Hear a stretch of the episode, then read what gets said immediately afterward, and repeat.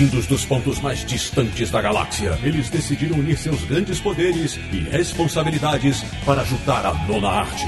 Sempre para o alto e avante, desvendam os mistérios escondidos além dos balões e recordatórios. Portutatis, você queria um podcast sobre quadrinhos? Achou! Bem-vindo ao Confins do Universo.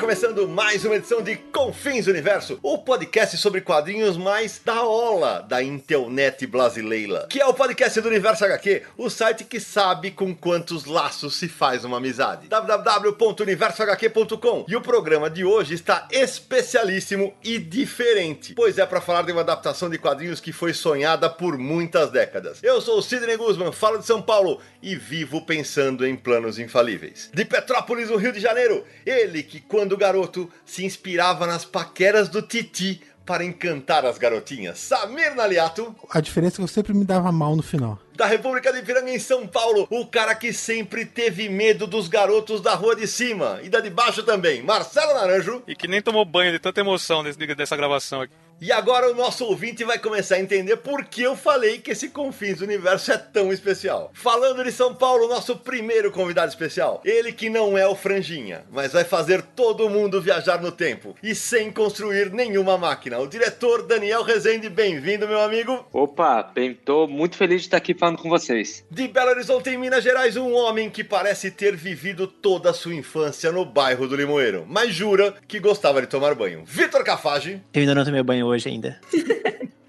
De São Paulo, mais uma convidada especial. Ela que até hoje é a dona da sua rua. Minha amiga Miriam Castro, a Mikan, com três N's. Oiê, obrigada pelo convite, tô muito feliz. Falei até pro Sidney que eu não tenho nem roupa pra estar aqui, mas tô feliz demais. E fechando a turminha, ou melhor, a turmona espetacular desse episódio, de volta ao Confis Universo, o cara que sempre quis ter um cachorro chamado Floquinho, ou seria Bidu. Roberto Sadovski, bem-vindo. É, eu, eu tenho uma cachorra e ela é maia, serve? Tá valendo. Pois bem, meus amigos, o Confis Universo de hoje é sobre Turma da Mônica Laços, o filme dirigido pelo Daniel Rezende, que é baseado na Graphic MSP de Vitor e Luca Fagio, que foi editada por mim. E é justamente por isso que esse episódio vai ser diferente. Afinal, todo mundo que nos ouve sabe que eu levo a sério um negócio que tá meio demodê, chamado ética. Mas por isso não teria sentido eu participar da análise de um filme com o qual eu estou envolvido na produção e que eu achei espetacular, né? Então, em vez da gente dissecar as cenas mais importantes e dar as notas no final como vocês estão acostumados, nosso ouvinte, hoje eu deixo de ser o host e viro um dos entrevistados do programa. Assim, o Samir, o Naranjo, o Sadovski e a Mikan vão nos sabatinar sobre como foi transformar a Graphic MSP Laços no filme Laços. Então, ajeita o fone de ouvido porque vai ser um papo repleto de informações e curiosidades. A gente começa mais rápido do que o cascão foge da chuva. Até já!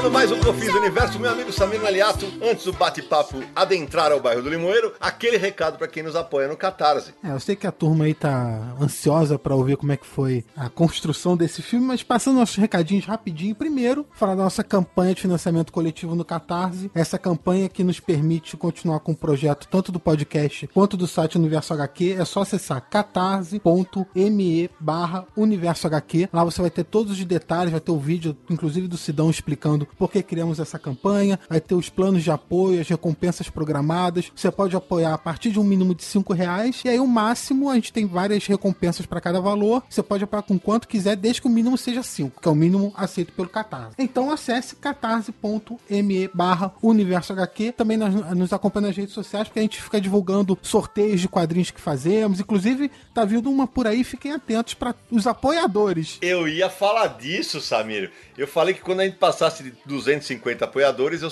faremos um sorteio especial para todo mundo. E estamos com 253, então vai ter o sorteio. Pode ficar de ouvido, de olho, porque nós vamos fazer um sorteio muito, muito grande. Aguardem. Muito em breve a gente vai divulgar o que a gente vai sortear e já vamos também definir uma nova meta com mais brindes legais pra vocês, tá bom? Boa, Samir. E a nossa camiseta? A camisa do Confis do Universo você encontra no site As Baratas, www.asbaratas.com.br. Tem os modelos masculino e feminino, do tamanho P ao 4G. Você pode parcelar sua compra, ficar bonitão ou bonitona com a camisa do Confis. Ô Samir, então, já, antes de começar o bate-papo, deixa eu fazer as apresentações mais formais dos nossos convidados. Para quem viveu em outro planeta ou fora do bairro do Limoeiro, Daniel Rezende, fale pro nosso ouvinte quem é você. Ih, rapaz, aí você me complica.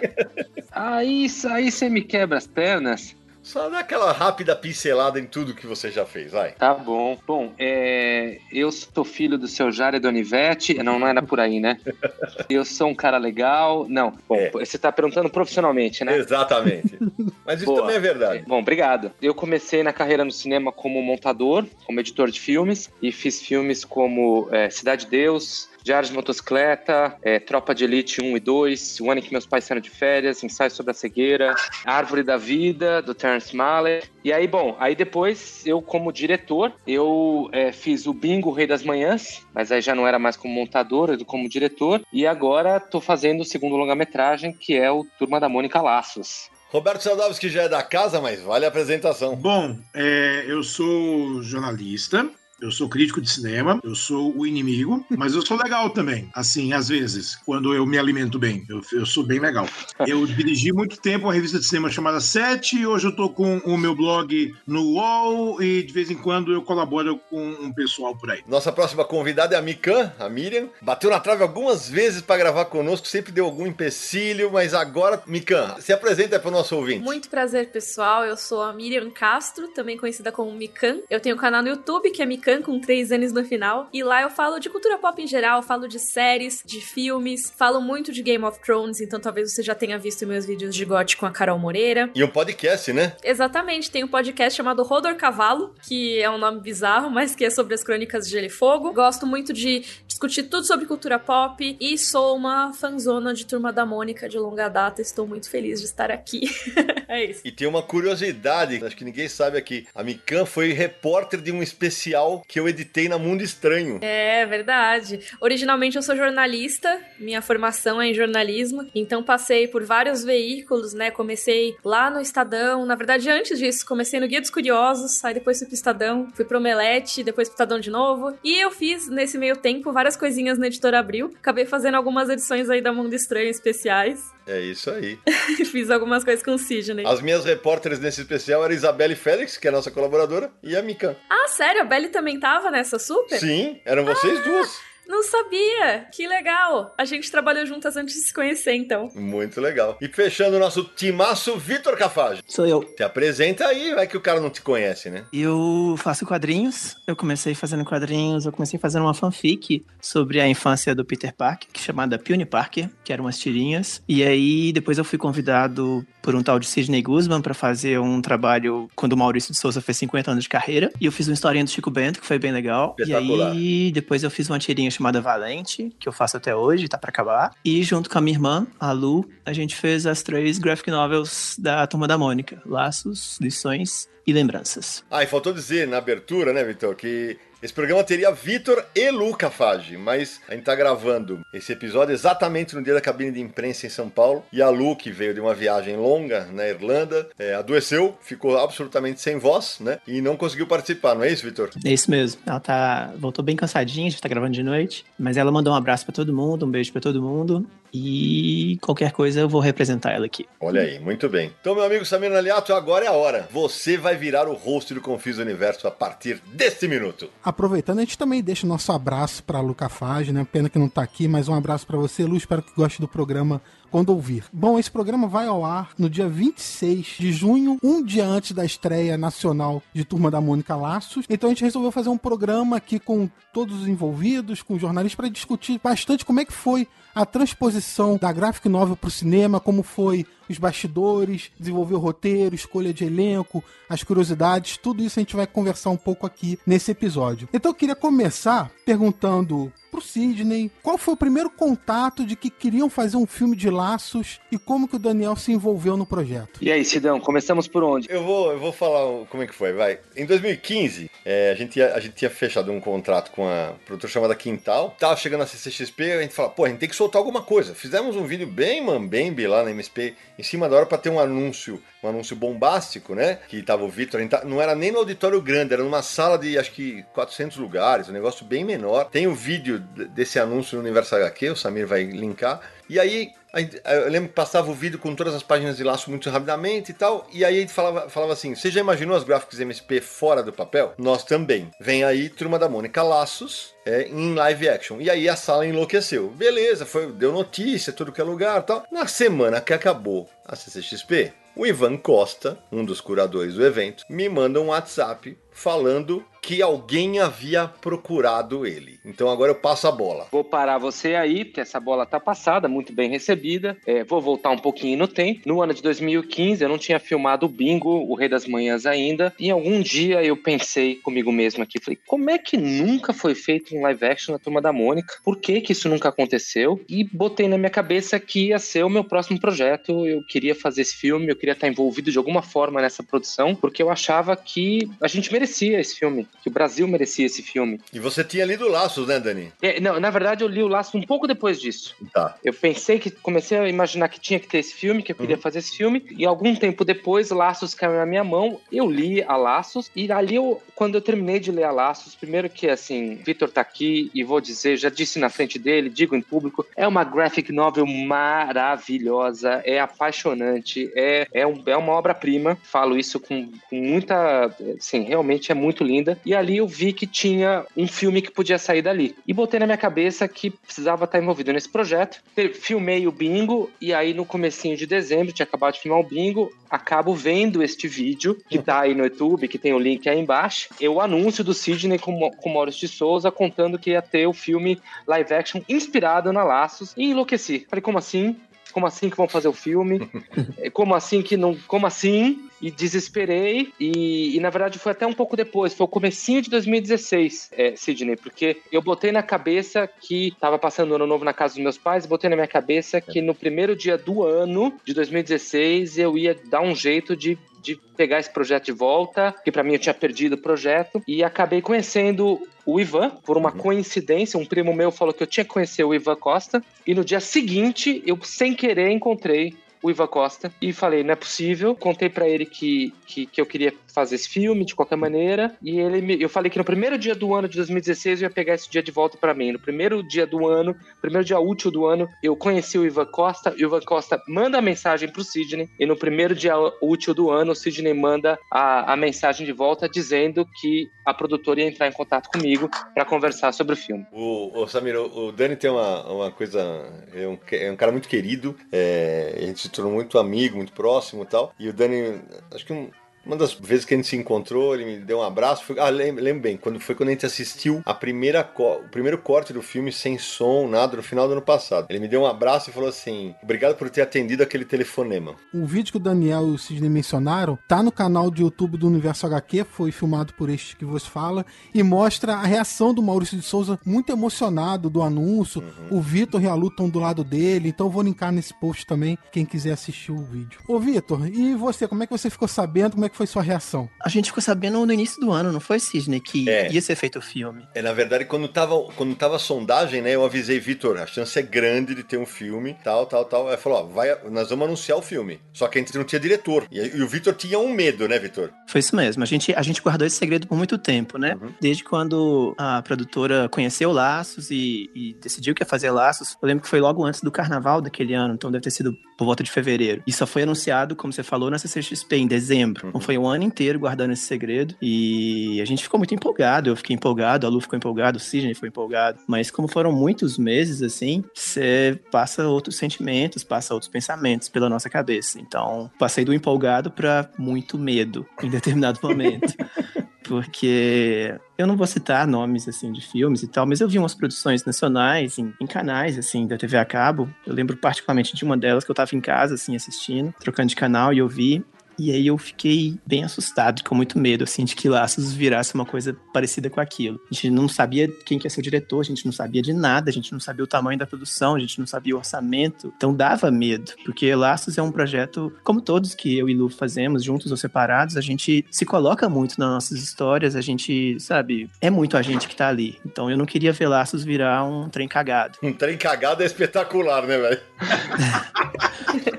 é, mas é a verdade. Aí eu fiquei muito apreensivo, fiquei com isso muito tempo na cabeça, o que, que vai virar, o que, que vai virar, será que depois do filme estiver pronto eu vou ter que fingir que gostei e tal. Então, quando chega o Daniel, foi assim, uma tranquilidade muito grande pra gente. A gente, na verdade, quando o Sidney falou o nome Daniel Rezende, é, sendo muito sincero, eu não sabia quem era de nome, mas na hora que eu fui no Google e procurei, falei, Lu, a gente tá a gente tá bem. Acho que o negócio vai ser vai para um lado legal. Tá em boas mãos, né? Com certeza. E aí foi cada vez tendo mais e mais alegrias. Ô Samir, tem uma curiosidade que a gente já contou em outros programas, mas vale mencionar, né? Quando o Vitor e eu estavam fazendo Laços, né? O título não seria Laços, né? É, o Vitor queria Meninos Perdidos, porque para quem não leu HQ, começa com uma, uma, brincadeira com Peter Pan e tal. E eu falava, pô, esse não é um título legal, não é um título. É, vai ficar muito longo, não sei o que, eu tenho que achar uma palavra. E eu tava dormindo, literalmente dormindo, quando eu acordei no meio da madrugada e falei, laços. Não, não tô sonhando, preciso anotar, preciso anotar, preciso anotar. Aí eu fui lá, anotei e capotei. Às seis da manhã eu liguei pro Vitor,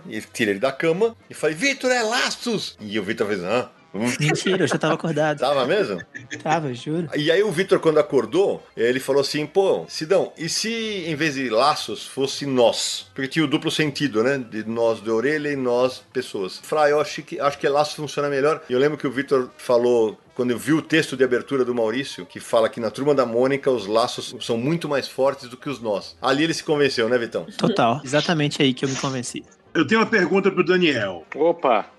Dani, me fala uma coisa. No momento que você é, assinou é, para poder dirigir Laços, qual foi a, a, mistura de responsabilidade, medo, empolgação? Qual foi a primeira coisa que você foi fazer no momento que você falou: vou fazer esse filme? Bom, foram dois momentos. Uma quando eu, a decisão interna de quero fazer esse filme de qualquer maneira e depois, quando isso se tornou realidade, quando realmente o Sidão é, atendeu o telefonema lá, a mensagem, e a gente conversou, e aí fomos lá todos na Maurício de Souza para conversar. É, tanto num momento quanto no outro, eu tenho como meio na carreira, assim, sempre uma vontade de fazer projetos, nunca me repetir fazer projetos que eu nunca fiz e principalmente que eu não sei como fazer. Se eu sei como resolver, não me interessa. Agora, se eu não tenho a menor ideia de como eu vou resolver aquilo, isso me interessa muito. Aí a pergunta, como fazer fazer uma adaptação live action da Turma da Mônica. Quando eu falei eu quero fazer, eu não tinha a menor ideia de como eu ia fazer. Aí me interessou. Falei, quero fazer, quero, quero esse desafio aí, vamos fazer esse desafio. Quando eu fui falar com o Maurício de Souza e quando a gente começou a conversar, é,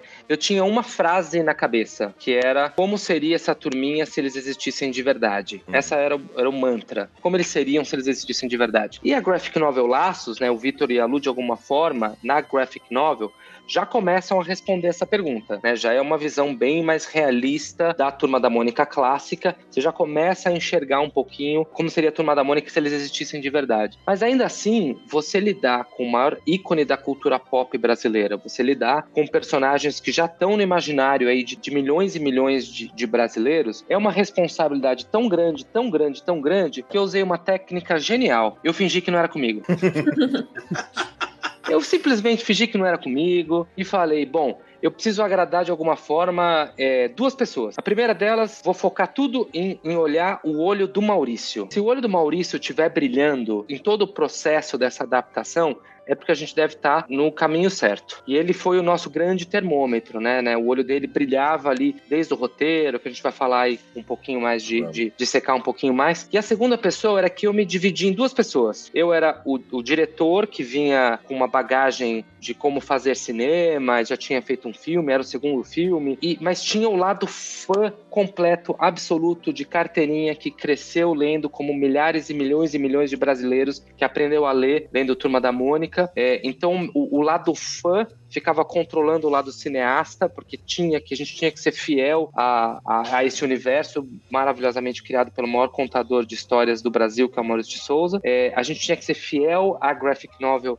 é, laços do Vitor e da Lu, é, e o lado cineasta dizia, bom, para fazer cinema a gente tem que fazer adaptações, a gente tem que pensar que o live action é diferente da, da graphic novel, é diferente da, do universo de gibis, do, do universo clássico. Então eu falei, bom, qual era o filme que como fã eu gostaria de ver? E qual é o filme que como diretor eu consigo fazer? Então foi um pouco dessa esquizofrenia e, e muito amor e dedicação e carinho para conseguir encarar essa responsabilidade que é carne e osso para esses personagens da turma mais querida do Brasil. Que uma coisa legal que o Dani fez desde o começo do processo, ele, ele sentou comigo e falou assim: você sabe, Dani, nem precisa me falar que vai ter adaptação, não tem gato. Já conversei com o Vitor e com a Lu, eles estão cientes disso, mas ele foi muito respeitoso durante todo o processo. Teve teve cenas que não estariam no filme. Ele, quando ele mandou o roteiro para mim, ele falou, mano, vai sair. Aí eu falei, Dani, pelo amor de Deus, deixa essa cena. E ele, eu vou dar um jeito, Sidney. Eu vou, e eu não vou falar quais são as cenas. Ele falou assim: ele foi lá e deu um jeito da cena ficar no filme e ficou espetacular. As duas sequências que especificamente que eu pedi pro Dani, ele manteve, ele, ele alterou, por causa de questão de custo, porque na graphic eu não tenho. Vitor desenha desse jeito, ele dá e desenha. É, no cinema a pegada é outra. E o Dani conseguiu manter. Isso, isso foi um processo realmente muito bacana. Eu acho que vale contextualizar que o, o Daniel até estava falando sobre o mantra dele era é, como seria a turma se existisse no mundo real e que o Vitor e a Lu tinham feito isso um pouco na Graphic. Só contextualizar, porque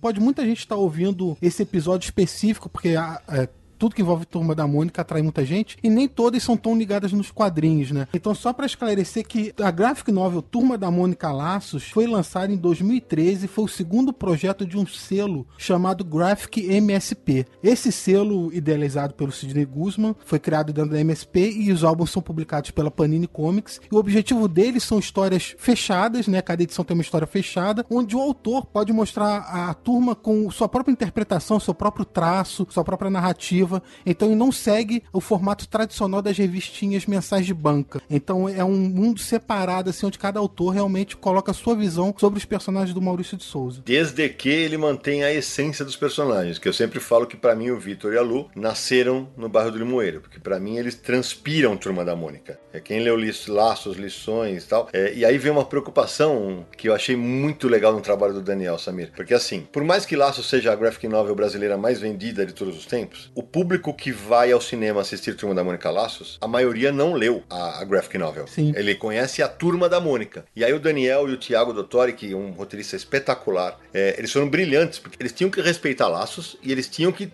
trazer a Turma da Mônica do Maurício pro filme. Logo, a cena de abertura, que não é igual a do quadrinho, a gente já vai deixar claro aqui, não é igual a do quadrinho, é Maurício de Souza puro, mas puro, concorda, Mikan? Nossa, eu concordo 100%. E até eu gravei o vídeo hoje, né, sobre laços. E eu tava falando exatamente isso, que a abertura é diferente da graphic novel. Mas que, em geral, se mantém extremamente fiel, né? Que eu entendia por que que existiam algumas mudanças, sabe? Principalmente a questão do realismo mesmo e tudo mais. Mas realmente é muito legal para fazer esse contexto contexto todo. Aliás, eu queria fazer uma pergunta. Tem um pouco a ver com os laços, mas é mais uma questão minha puxando pro universo dos mangás, dos animes, que eu falo muito no canal. Na cultura japonesa tem um conceito muito comum que é do fio vermelho do destino, né? Isso é muito legal. No filme, né? E é, é uma coisa muito comum, né? Uma coisa muito destacada. É a do lacinho vermelho. E eu queria saber se tem alguma coisa é, consciente de fazer referência a isso, ou é mais um imaginário mesmo que apareceu e tudo, porque realmente me lembrou muito e, e, cara, o fio ser vermelho sempre, o laço prendendo no caminho e tudo, isso me trouxe muito essa ideia. Então, é, hoje a gente fez é, a coletiva de imprensa, né? E você não é a primeira pessoa que pergunta isso. E que não, é que eu achei muito, muito interessante você estar tá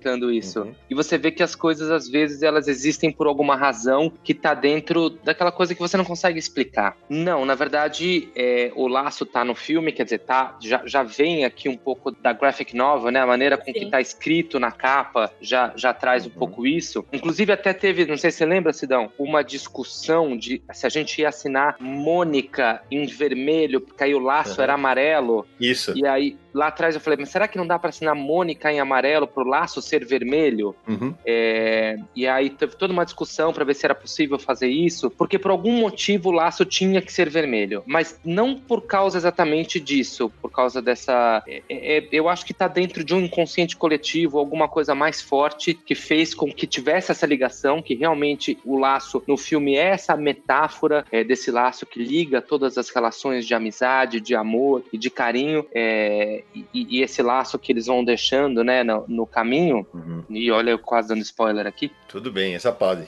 Essa pode, né? Mas não, inclusive essa, o próprio Maurício hoje respondeu isso, que ele preferia achar que era pra ser assim mesmo. E Mika tem uma curiosidade editorial, né? É, quando a gente decidiu pelo nome Laços, aí o editor, eu chato, voltei no texto e todos os lugares onde a gente conseguia usar laços, amizade, amarrar tal, eu, eu e o Vitor mudamos o texto. É, e o logo da capa, o logo não é do Vitor, é do, no- de um cara que trabalha comigo, o Bruno Honda, que vai ouvir esse programa, um abraço pra ele. E foi brilhante. Ele faz a brincadeira enrolando os pés. Eu lembro que teve, você lembra, Vitor, que teve leitor que falou assim: "Ah, mas o laço não passa no pé da Magali, isso é algum sinal?" Você lembra disso, Vitor?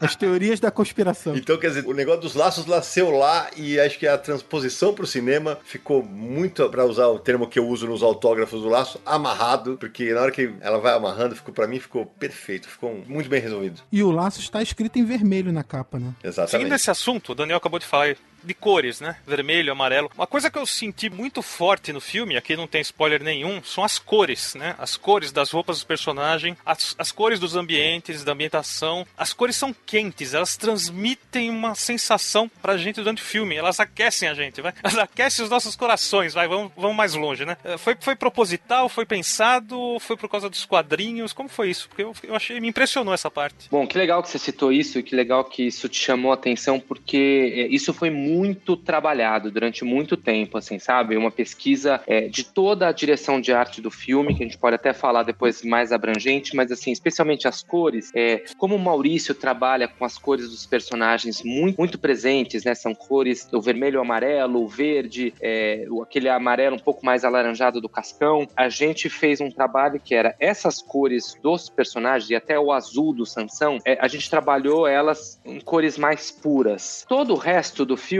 a gente deixa as cores mas mais rebaixadas, porque a gente Tá. queria que eles estivessem sempre em primeiro plano. Então, se você vai ver que o azul da parede da casa do Cebolinha por dentro, ele é super rebaixado, até o verde da casa dele por fora, é, todas as cores que a gente vai pintando, casas, os objetos, é, eles são todos meio rebaixados. Mas o filme ele é meio dividido, assim, um pouco como, como a graphic novel, em Uhum. a primeira parte que se passa no bairro do Limoeiro, uma segunda parte quando eles estão perdidos na floresta e uma terceira parte quando eles chegam lá na casa, Pra quem leu a todo mundo leu a laço, vai saber na casa do nosso vilão Uhum. pra resgatar o floquinho. Então, o filme foi muito pensado em que essa primeira parte era mais colorida mesmo, em que as cores dos fundos são sempre mais rebaixados para eles estarem mais vivos. Na segunda parte que você na- tá na floresta, o fundo vai ficar sempre entre o verde e o marrom. E na terceira parte, quando eles chegam ali naquele meio aquele ferro velho da casa do cara, é, a gente alterna, os fundos são sempre marrom e algo mais um tom mais escuro, um cinza escuro, mas eles nunca, nunca tem nada no filme que tá brigando com a cor deles. Isso foi tudo muito calculado e pensado para que você tivesse um pouco essa sensação que você teve quando você assistiu ao filme, isso te chamasse atenção e de alguma forma te remetesse aos quadrinhos, o filme sem ser o filme totalmente cartunesco, né, com Tá. tudo meio um pouco ali colorido, mantendo lúdico e colorido, mas sempre num tom mais realista. Pô, que legal. Uma coisa que eu achei muito legal, Daniel, é que mesmo quando a cor não tá no personagem, ela tá relacionada a ele ali. Eu reparei isso no momento que o Cebolinha tá com um pijama que é meio branco, creme, né? Com detalhezinho azul, mas tem um jotalhão verde do lado. Uhum. E eu, ah, tá, beleza. Todos eles vão aparecer com os motivos de cores, e isso é muito legal. E ele tem a meia verde, Mikan. É verdade também. É, tu- tudo bem pensado pra estar um pouco no personagem, assim. E, e é um filme muito pensado nos detalhes, né? A galera que vai assistir,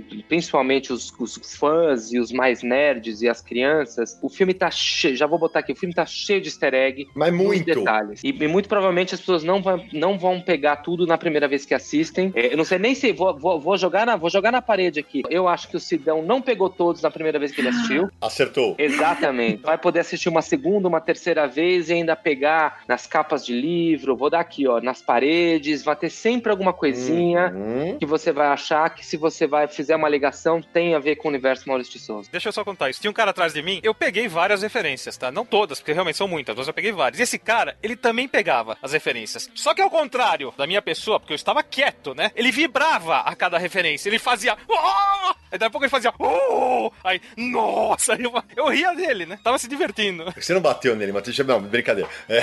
Ô, Naranja, deixa eu te falar uma coisa. E até pro nosso ouvinte que, não, como eu, não está acostumado ao universo do cinema, o Sadovski tá, o Dani tá, e é legal de contar isso pra, pra quem tá acompanhando o Confis do Universo. Todo esse processo das cores, Mikan, o, o Daniel apresentou pra nós lá na MSP, ó, então o quarto do Cebolinha vai ser assim, assim, assado. O quarto da Mônica assim, assim, assado. Ele, ele, ele mostrou tudo, todas as paletas de cor, e era um negócio de absoluto encantamento pra gente. Falou, ó, o cuidado que eles estavam tendo em preservar a obra do Maurício, eu digo mais do que preservar, em ampliar o escopo para quando ela chegasse na telona. Maravilhoso. É, porque isso tudo é personalidade mesmo, né? A cor também é personalidade. Falando isso de cores, o Vitor também teve um cuidado muito específico na graphic com cores, porque ele retrata vários, é, vários horários do dia, noite. Ele teve uma preocupação muito grande com isso também. Então eu queria perguntar pro Vitor como é que foi é, esse trabalho e como ele viu a representação da história na tela, depois no produto final. O que, que ele acha do que ele tinha feito nas páginas com a Lu. A gente fez laços, eu e a Lu, a gente fez muito na inocência e na empolgação. A gente não tinha muita, muita bagagem quando a gente fez. Acho que o Sidney tava meio louco quando chamou a gente, sei lá.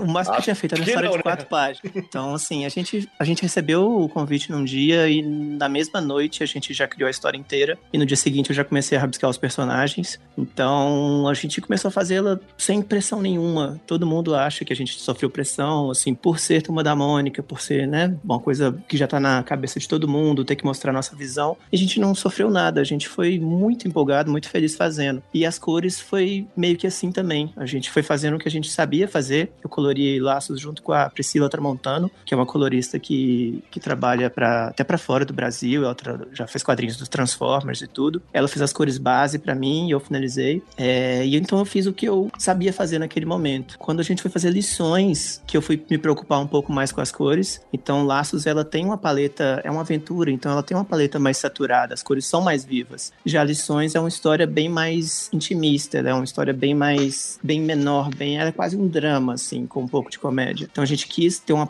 uma paleta menos saturada, as cores mais clarinhas. O uniforme da escola deles é um azul bem clarinho, meio cinza. O uniforme da escola da Mônica é um amarelo. A Mônica não aparece de vestidinho vermelho, hora nenhuma em lições. Então foi assim. Agora que a gente mais preocupou com cores foi em lembranças. Que eu realmente pensei em cada variação de roupa que os personagens tinham, testei as paletas todas e tudo. E aí, lembranças, ela ficou entre as cores mais vivas de laços e as mais tranquilinhas de, de lições. É, ver no cinema foi, foi sensacional. Ouvir o Daniel falando, a preocupação que ele teve é incrível pra mim, porque a gente fez muito na inocência. Então, quando você pensa assim, nossa, eles pensaram em cada coisa e tal. E eu acho que é muito isso que ele falou, que foi, eu acho que tá no, no, no ideal, assim, que não virou uma coisa caricata, mas que você enxerga a turma da Mônica 100% ali. É, eu só queria dizer que, mesmo na sua inocência, muitas vezes, quando a gente não sabia como é que a gente ia transpor, o que, que a gente fazia? Como é que vai ser aqui a cor ou o quarto do Cebolinha? O que, que a gente fazia? A gente abria laços.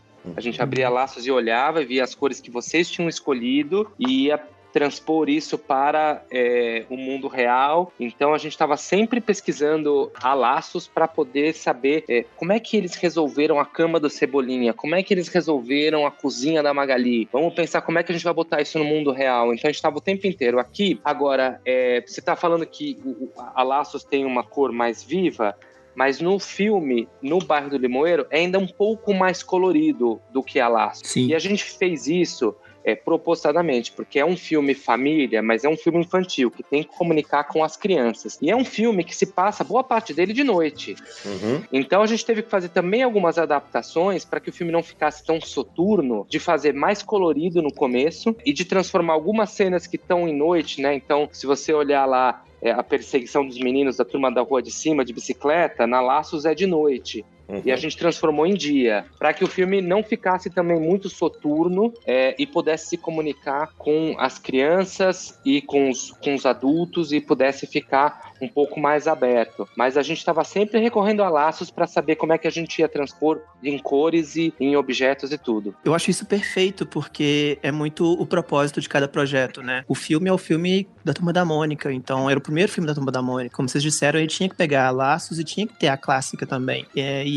quando a gente fez a Graphic, a ideia era mostrar que é diferente da clássica. Então as cenas da noite de Graphic entram exatamente por isso, para mostrar, olha, aqui eles ficam à noite, tem noite mesmo, aqui eles se uhum. machucam e sangram, né? Então a proposta era, a proposta de cada projeto fica muito clara, clara nisso, né? Tudo muito respeitoso a laço, a gente se sentiu respeitado o tempo todo e é muito, é muito perfeito isso. A gente entende 100% por que que uma cena na, na Graphic é de noite e no filme é de dia. É muito perfeito. Ô, Samir, para complementar o que o Victor e o Daniel falaram, a gente vai postar no Universo HQ, no post desse episódio, uma imagem que o Dani me mandou. Isso que ele falou da referência à obra impressa é verdade. A cena do Titi, que está no trailer, portanto não é um spoiler, tem uma foto que o Dani me mandou, que tá o menino que interpreta o Titi e a menina que faz a Aninha ao fundo e eles estão com a página de laços aberta na cena do Titi. E é realmente incrível a, a maneira como o Dani procurou a câmera para se assemelhar àquela aquela cena que o Vitor desenha. E isso daí realmente ficou incrível. E só para fechar a parte das cores, no dia que eu, Vitor e Lu acompanhamos um dia de filmagem né, na cidade das flores, atenção, Vitor Cafage,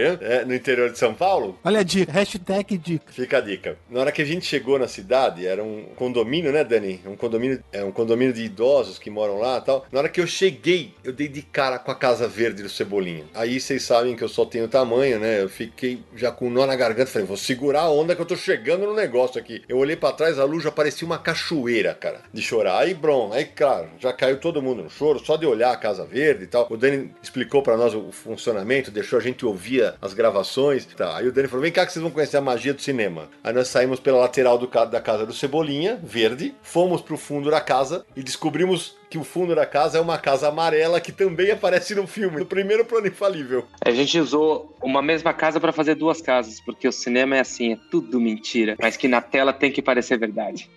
A Magali, ela é muito magla.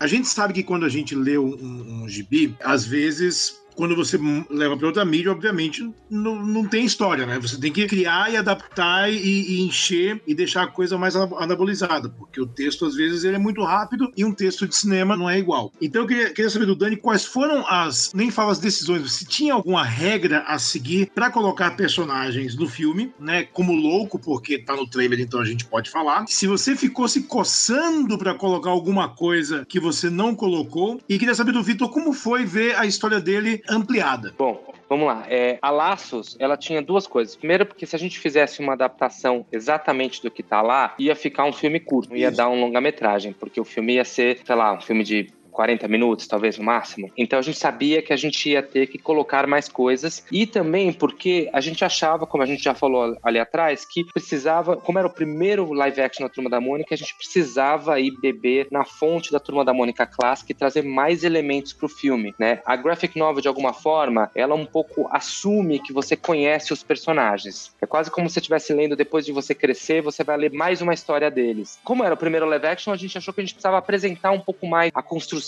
desse plano infalível, o que quer, a gente precisava contar quase que fosse se tiver uma criança que ainda não começou a ler, se ela assistisse o filme, ela tinha que entender todo mundo. Então eu tenho que entender o que quer o Cebolinha, o que quer o Cascão, o que quer a Mônica, o que quer, né, a Magali, quem são esses personagens, do que eles têm medo. Do... Então a gente foi colocando, enxertando um pouco mais de universo da Turma da Mônica clássica no filme. Daí, muita coisa podia acontecer. A gente foi muito fiel a Laços, né? A história toda da Laços, de alguma forma, tá no filme. Só que a gente foi colocando mais elementos. Tem mais personagens, tem mais brincadeiras, tem bastante easter egg. E principalmente a parte final do resgate do Floquinho ali. Olha, eu já dando quase spoilers.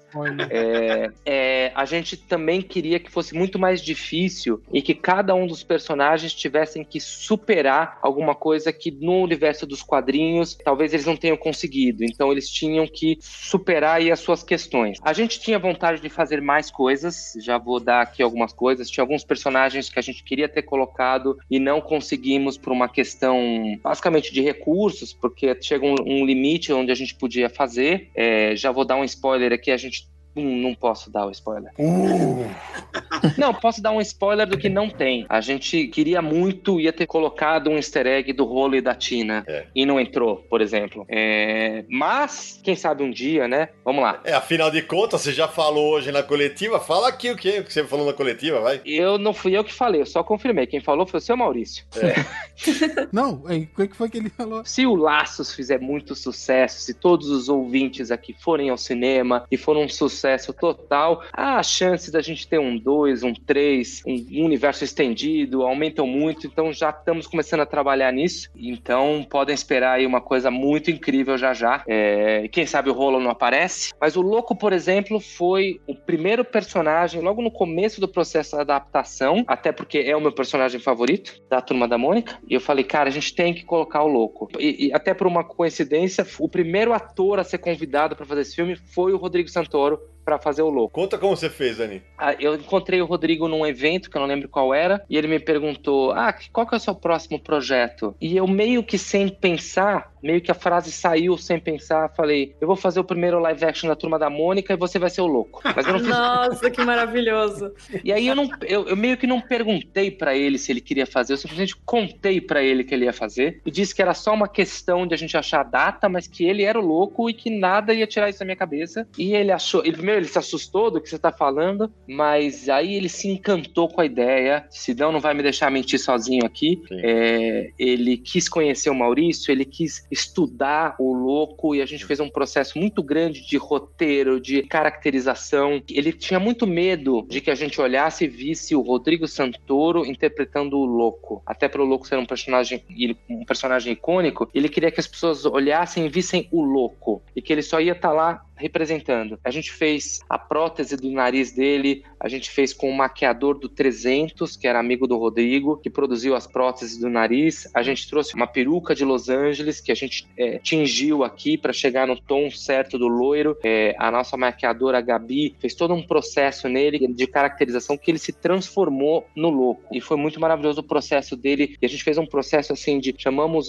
um mímico e diretor da companhia La Mínima que fez toda a preparação corporal dele, que cada frase tinha uma intenção, que virava um movimento. A gente fez até o processo de tem uma hora que ele faz um laço com a mão, que era muito difícil de fazer. A gente contactou um mágico que ele passou a noite por Skype aprendendo como é que fazia aquele laço para ele poder fazer o laço na hora da filmagem e não dar errado. Ele, ele se jogou muito para conseguir fazer isso e trazer o louco. E quem assistiu o filme não vai me deixar mentir sozinho. Ele virou o louco. Ele virou louco mesmo. Quando o Rodrigo foi na MSP, a preocupação dele entrar no personagem era um negócio absolutamente visível. É, ele primeiro conversou com o Maurício e tal, pediu o que ele pudesse ler de histórias do louco. Entreguei tudo de gibi, que saiu do gibi e tal. Entreguei a Graphic MSP do Rogério Coelho. Aí ele foi passear pela MSP. Eu apresentei a ele o Sidney Salustre, que é o desenhista cujo visual foi a inspiração pro Maurício criar o desenho do louco. E o encontro dos dois foi o máximo. Aí tava passeando, inclusive. Aí eu falei, até que horas pode ficar, Rodrigo? Ele falou, meu tempo acabou. Vou embora que eu tenho uma gravação. As mulheres da MSP queriam me matar, porque não deixaram tirar. Acharam que eu não deixei ele tirar foto. E Essa foi a parte mais maluca. E agora eu vou dar um spoiler aqui, não é um spoiler, uma primeira mão. Bota aí a música, Andrei, do tan, tan, tan, tan, tan.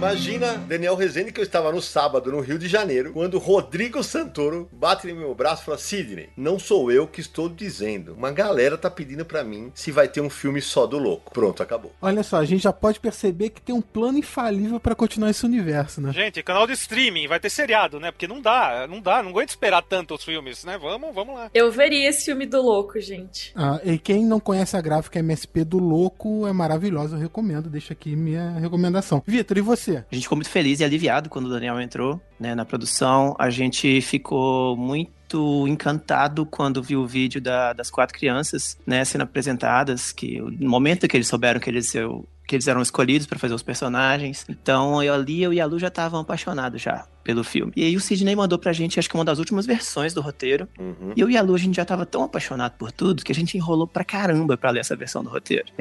a gente ficou assim, ah, deixa lá, no final a gente lê. E eu acho que a gente leu, tipo, um dia ou dois dias antes da gente visitar as filmagens. E a gente leu, achou legal, a gente ficou até surpreso com o tanto que era fiel a Laços, a gente não imaginava que ia ser tanto, na verdade, a gente achava que ia ser menos. Uma coisinha ou outra a gente falou, será que isso aqui vai ficar legal? Será que não vai? Mas que nem eu falei, a gente tava tão encantado com tudo que a gente, ah, vamos confiar no pessoal, vamos confiar neles, que até agora tá sendo tudo muito legal e vamos lá. Durante as filmagens, a gente, o dia que a gente foi das filmagens, a gente ficou mais encantado ainda. É, eu lembro que eu e a Lu, a gente tava em quartos separados de hotel, e quando a gente voltou, pro hotel nesse dia, a Lu foi lá pro meu quarto e a gente quase que virou a madrugada conversando sobre o tanto que aquele dia foi especial pra gente, o tanto que a gente se sentiu valorizado pelo Daniel, pela produção toda, pela Bianca, pelas crianças. Foi muito mágico pra gente aquele dia. E, e ali a gente tava já muito seguro. Logo antes de ver o filme, eu continuei muito seguro. Eu tava muito tranquilo antes de ver o filme. É, acho que o que imperava, assim, dentro de mim nessas últimas semanas era a tranquilidade uma certeza de que eu ia gostar. Até porque a minha posição, sendo bem sincero, era muito confortável nisso tudo. Porque quando você tem uma adaptação de uma obra, uma das principais críticas que uma adaptação sofre é não ser tão boa quanto o original. Então, nesse ponto, eu e a Lu, a gente tava muito de boa. Porque, assim, se o filme for sensacional e receber ótimas críticas, ah, a nossa graphic tá lá como inspiração. Se o filme falar, ah, não é tão bom assim, uma das críticas que podem ser feitas é, não é tão bom quanto o material original.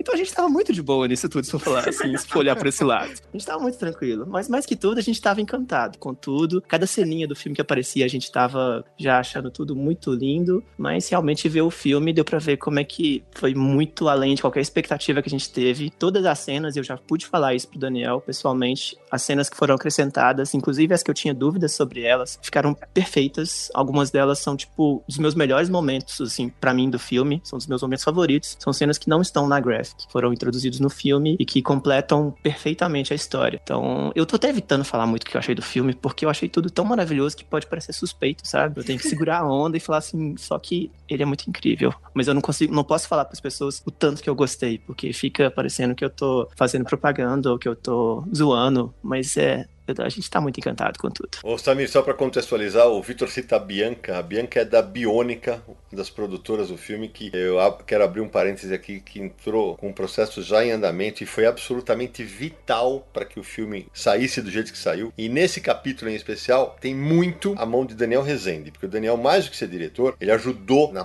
captação de parceiros, tal, tal. Eu vou passar essa bola para ele para ele contar disso, mas antes disso eu só vou dizer uma coisa. O Vitor falou que tava tranquilo até a página 2, porque o que ele tava, ele tava mais nervoso que no dia do casamento dele, antes da gente assistir. Ele e a Lu. Aí quando começou eles relaxaram. É, posso só fazer uma perguntinha sobre a questão do louco antes da gente mudar de assunto? Que vocês comentaram, né, que é sempre pensar ah, se fosse pessoas de verdade, a própria graphic novel, ela é muito pé no chão, se for comparar com o gibi, mas eu queria saber qual foi, como que foi o critério para decidir quais quais momentos iriam fugir um pouco do realismo. Tanto a questão do louco, que eu acho que é a parte talvez que mais fuja, e eu amo que fuja do realismo um pouco, essa coisa de sons enquanto a pessoa se mexe, de estar em um lugar e depois estar no outro, é, a cor do floquinho, a Mônica com o Sansão. É, quais foram os critérios para pesar, assim, o que que deve ficar e o que que deve sair para manter o filme pé no chão, mas nem tanto? Tirando a cena do louco, evidentemente, eu queria e a gente queria que o filme fosse fosse o mais pé no chão possível, de novo, mantendo o lúdico e colorido e a pureza do universo Maurício de Souza. Então, com exceção um pouco do floquinho, que a gente deixou ele verde, mas tampouco é um verde é, como é nos quadrinhos, né? Eu sempre dizia que ele tinha que ser um cinza meio esverdeado. A gente acabou até porque o cinema é uma arte orgânica e ela vai mudando. No início eu achava que o floquinho tinha que ser bem menos verde. Quase que dependendo da luz que ele tá, ele ficava verde. E a gente acabou fazendo, como o floquinho a gente filmou ele inteiro, é como ele é,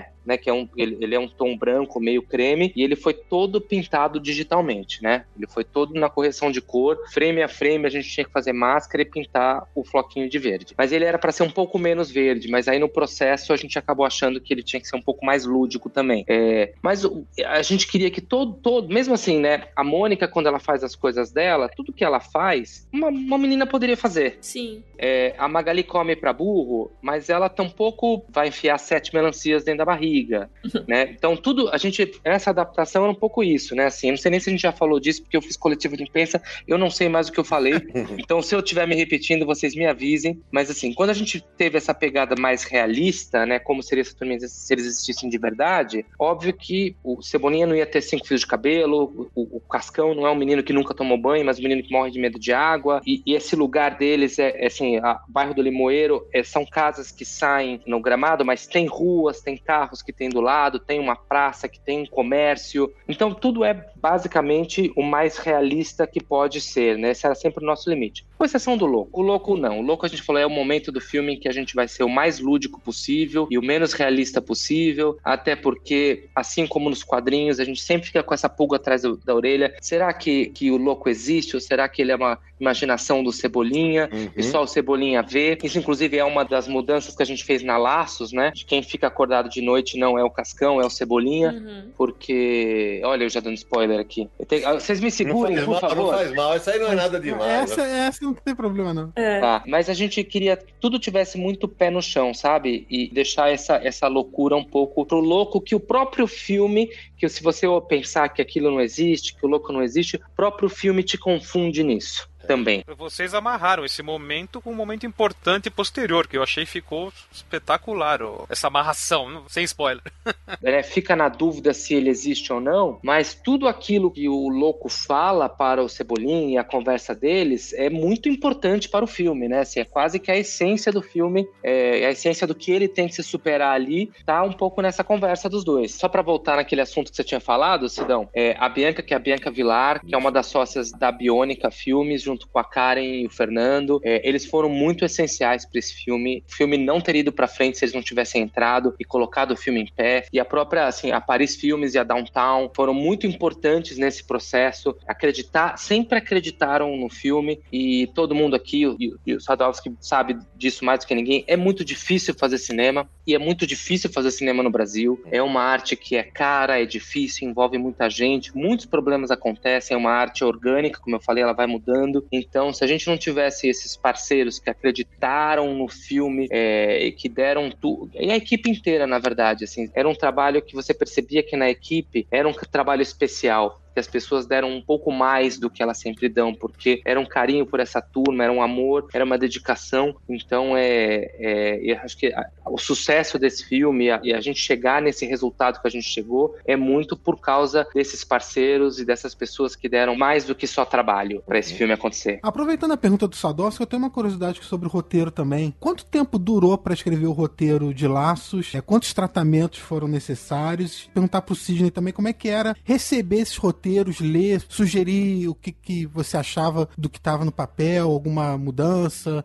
enfim, como é que funcionou esse esquema na, na hora de roteirizar o filme? Quanto ao tempo, eu confesso que eu não lembro. O Dani pode me ajudar nessa aí. Quantos meses foram nisso, Dani? Ah, não, meses não, foi mais de ano, foi quase é. um ano e meio. Entre um ano e meio, quase dois, entre é, o primeiro tratamento Isso. e o último tratamento. Eu não sei te dizer exatamente quantos foram. É, eu acho que a gente chamou o último de cinco ou seis, mas eles foram muito mais que isso, que a gente fazia tratamentos dentro dos tratamentos. Mas foi pelo menos, pelo menos um ano e meio de trabalho. Óbvio que nunca é direto, né? A gente, a gente fazia, trabalhava, trabalhava, mandava para MSP para eles poderem ler. Tinha o tempo deles todos lerem, conversarem, passarem feedback. A gente estava entre outros projetos também aqui para poder pegar de volta, mas foi aí pelo menos um ano e meio de trabalho. Samir, lá no MSP eram pelo menos sete, oito pessoas vendo o roteiro. Eu era uma delas, evidentemente. E, além do pessoal do MSP, eu tive o cuidado de passar para o Vitor e para Lu para que eles vissem também, é, porque, ah, teoricamente MSP não precisaria passar para o Vitor Parou, mas acho que é uma questão de respeito ao, aos dois autores. E o Vitor sempre confiou muito em mim nesse, nesse ponto. Eu falava, Vitor, ó, vai ter uma mudança aqui, aqui, assim, assim, assado. Mandava áudio, conversava com ele direto, até porque a gente já comentou isso no programa do que o Vitor participou do Aranha Verso conosco. O Vitor é, é meu, virou muito meu amigo, é meu afilhado de casamento, ele sou padrinho dele e tal. Então tinha toda, a gente já tem essa relação muito próxima, mas eu, naquele momento, claro, a gente estabelece a, a relação profissional e a gente não deixa que isso interfira. E aí o Vitor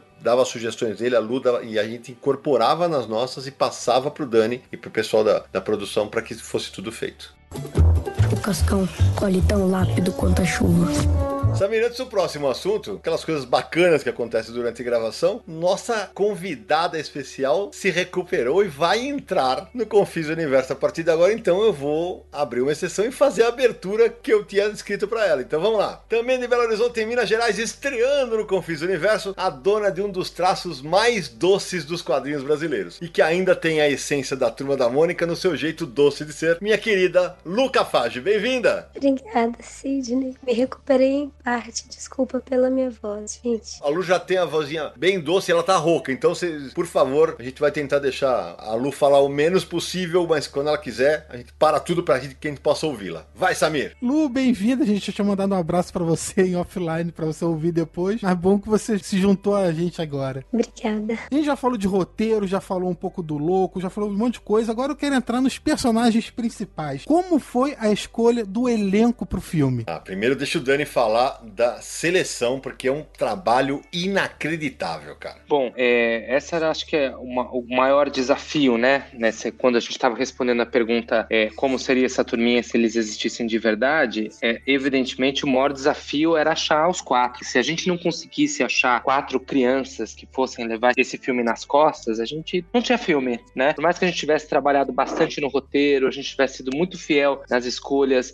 é, da adaptação, tanto para trazer mais do universo clássico, quanto manter o mais fiel possível a Laços. Se os quatro, se a gente olhasse os quatro e não visse a Turma da Mônica, não tinha filme. Então era, era muito importante essa escolha ser muito minuciosa e, e- e a gente não desistir, que a gente não desistisse até encontrar. Foi um processo que levou, eu sou muito ruim de memória, tá? Mas deve ter sido uns oito, talvez até nove meses no total. É, a gente começou abrindo um site onde a gente pedia para as crianças se cadastrarem e mandarem um vídeo. A gente teve, se não me engano, um, umas 7.500 crianças que mandaram vídeos pra gente. Dessas 7.500 crianças que se inscreveram, é, a gente selecionou e fez um teste presencial com mais ou menos umas duas mil em vários estados do país. Depois disso, eu assisti dois mil testes em vídeo e depois a gente foi, acho que umas 200 vieram para fazer retorno com a gente. Depois eu fiz teste, eu presencial com, com mais ou menos umas 90 ou 100 e a gente foi reduzindo para fazer um workshop que durou um mês mais ou menos com várias crianças. E,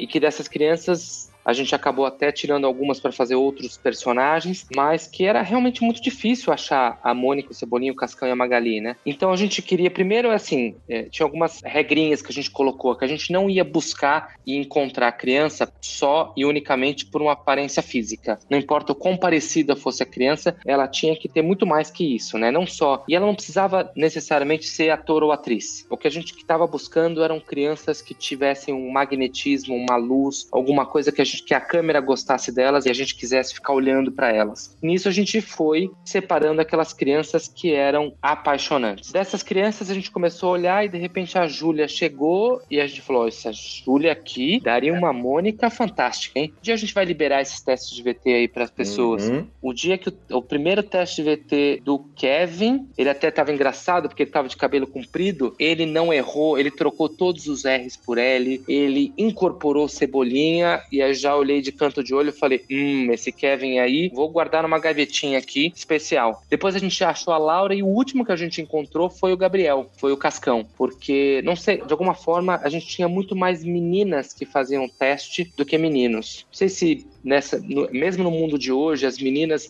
os meninos vão jogar futebol e as meninas vão pro curso de teatro, era, tinha muito menos meninos que faziam teste com a gente. Mas quando o Gabriel apareceu, que ele é o carioquinha, ele- a gente foi fazer um teste no Rio, quando ele apareceu, o primeiro teste do Gabriel também foi matador. E aí eu olhei e falei, hum, esse cascão aqui, hein? E aí a gente acabou indo apresentar na Maurício de Souza, a gente levou duas opções para cada personagem, mas eu já, para mim, eu já tinha os quatro que eu achava que deviam ser, mas eu não contei para eles. E aí o Sidão não vai me deixar mentir sozinho, vou passar essa bola o dia da apresentação. Agora, porque é- eu- foi muito legal, Samir, porque assim, tinha uma reunião tal, aí do, do lado de cá, sustentado eu, Daniel, da minha frente e tal. Ele muito espertamente, ele falou, ó, a gente vai mostrar pra vocês dois finalistas de cada, de cada personagem. Apagamos as luzes da sala principal lá da MSP e começa a rodar tal. Beleza. Aí ele, por coincidência, claro, né? é, os quatro escolhidos passam primeiro. Na hora que apareceu a Júlia, eu falei, e a, a ideia assim, não era foto, mostrava o teste.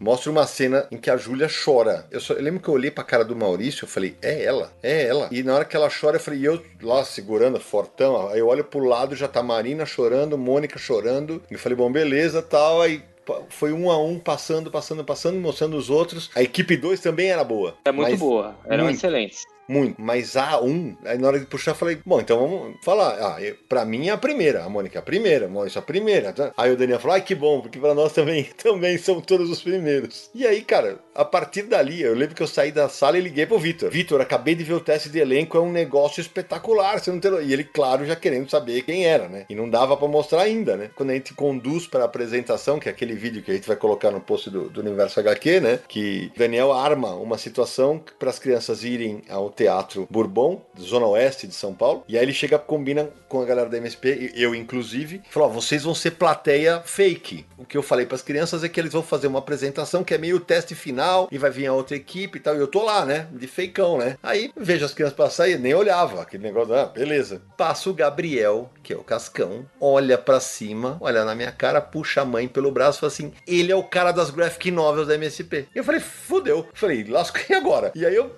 é bom, depois que a revelação, que é um momento emocionante, o Maurício chora, a gente nem, colocou esse o choro dele completo. O Gabriel fala pra mim, eu falei, como é que você sabia? Ele falou, ah, eu, eu compro as graphics MSP. O moleque é, um- é como o Cascão, ele é um pequeno nerd. É, e tem que ser nerd, assim, não só que ele conhece as HQs, ele conhece o rosto da vida real de quem tá envolvido com as HQs. Pois é, ele sabia quem era o editor, cara. Realmente curte o assunto. Vocês chegaram a ter alguma discussão ainda no, no início do processo sobre a faixa etária das crianças? É, sim, a gente falou bastante sobre isso. É, logo no início a gente falou é, que não dava pra gente ficar na faixa etária dos 6, 7 anos, porque a gente não ia conseguir fazer um filme inteiro com crianças de 6 anos, 7 anos. Então que a gente queria subir um pouquinho mais, e aí a gente foi procurar crianças de 8 a 10 anos. Então, quando a gente encontrou, elas estavam todas por volta dos 9 anos. E, e aí a gente ia filmar na sequência, só que o filme foi adiado porque por questões é, de produção. E então quando a gente filmou, eles já estavam para fazer de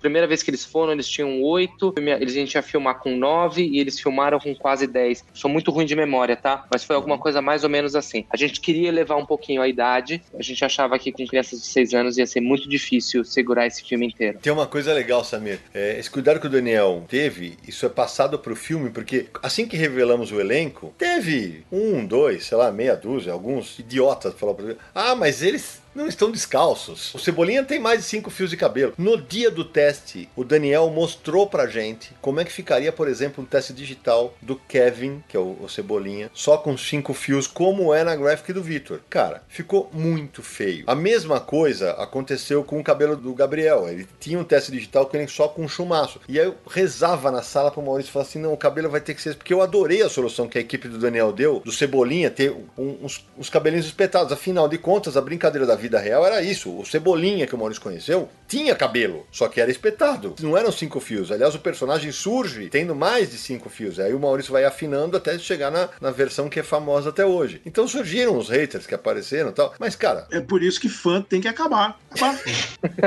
Bomba. Junta todos num navio, vai até no meio do Atlântico e abre o fundo assim. Ai, meu Deus. Acabou, tchau. Não, Sadovski, teve gente que falou assim: ah, inclusive os outros três não estão descalços. Eu falei, claro, porque você é pai, seu filho deve andar descalço o dia inteiro na rua, né? Na escola, né? Claro, é o cara querer que transporte igualzinho. E aí vem aquela. Te juro que eu me peguei tentado a responder. Falei assim: escuta, a gente não tá obrigando a você a assistir ao filme. Mas aí o, Dani mesmo falou: Sidão, não entra no reiterismo, deixa os caras falar, porque vai ser um a cada, sei lá. Era, era um a cada 99% o cara que criticava. Vamos se preocupar com quem tá gostando, né, cara? Por, por sinal, puxando essa, essa coisa do elenco, deixa eu jogar uma bomba no colo do Dani agora aqui, de de todos vocês. Tava esperando. A gente sabe que cinema no Brasil, às vezes, é um processo que demora um, dois, três anos para acontecer, certo? No caso muito provável de laços e muito bem de bilheteria e, e de rolar a vontade de ter uma sequência de adaptar as outras graphic novels, as crianças já vão estar com 13 anos, é, vão estar um pouquinho mais velhas. Vocês estão pensando em talvez, se tiver uma continuação, aumentar um pouco a idade da turma ou entrar num processo de seleção tudo de novo? Deixa eu só, antes de passar pro Dani, tem uma coisa que eu queria dizer, Celso, que pra mim foi uma grande sacada do Daniel. Em momento algum do filme se fala a idade deles. Sim, nunca. Vai lá, Dani. Então, é, eu acho que a grande. A, a nossa ideia é se o filme Laços for bem e, e a gente entrar numa, numa continuação, a gente já combinou com as mães, a gente vai enfiar todas as crianças e congelar as crianças.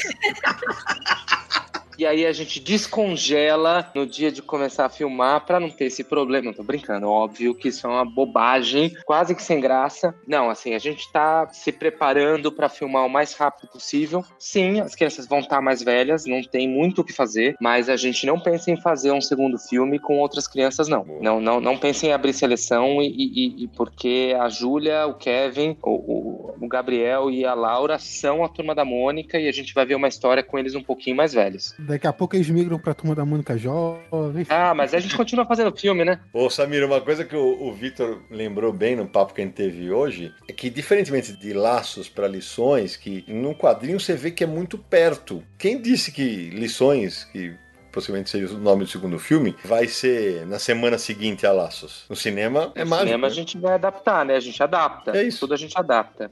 Pode ser todo mundo entrando na faculdade, né? Obrigatório, essas coisas todas. Eu acho que o público não vai ter muito problema, não. E, é, tem um exemplo recente do Harry Potter, por exemplo, que as crianças cresceram durante a produção dos filmes. Exatamente. Acho isso muito legal. O próprio Stranger Things, né? Que eles assumiram que as crianças crescem durante as temporadas e o roteiro é adaptado a isso. Boa, Mika. Tá, Você tá jogando contra ou a favor? Pensa aí. Totalmente a favor. Eu sou, eu Ah, sou- sou partidário. Eu sou Eu sou- partidário. eu sou Eu só tava tentando jogar a bomba de volta.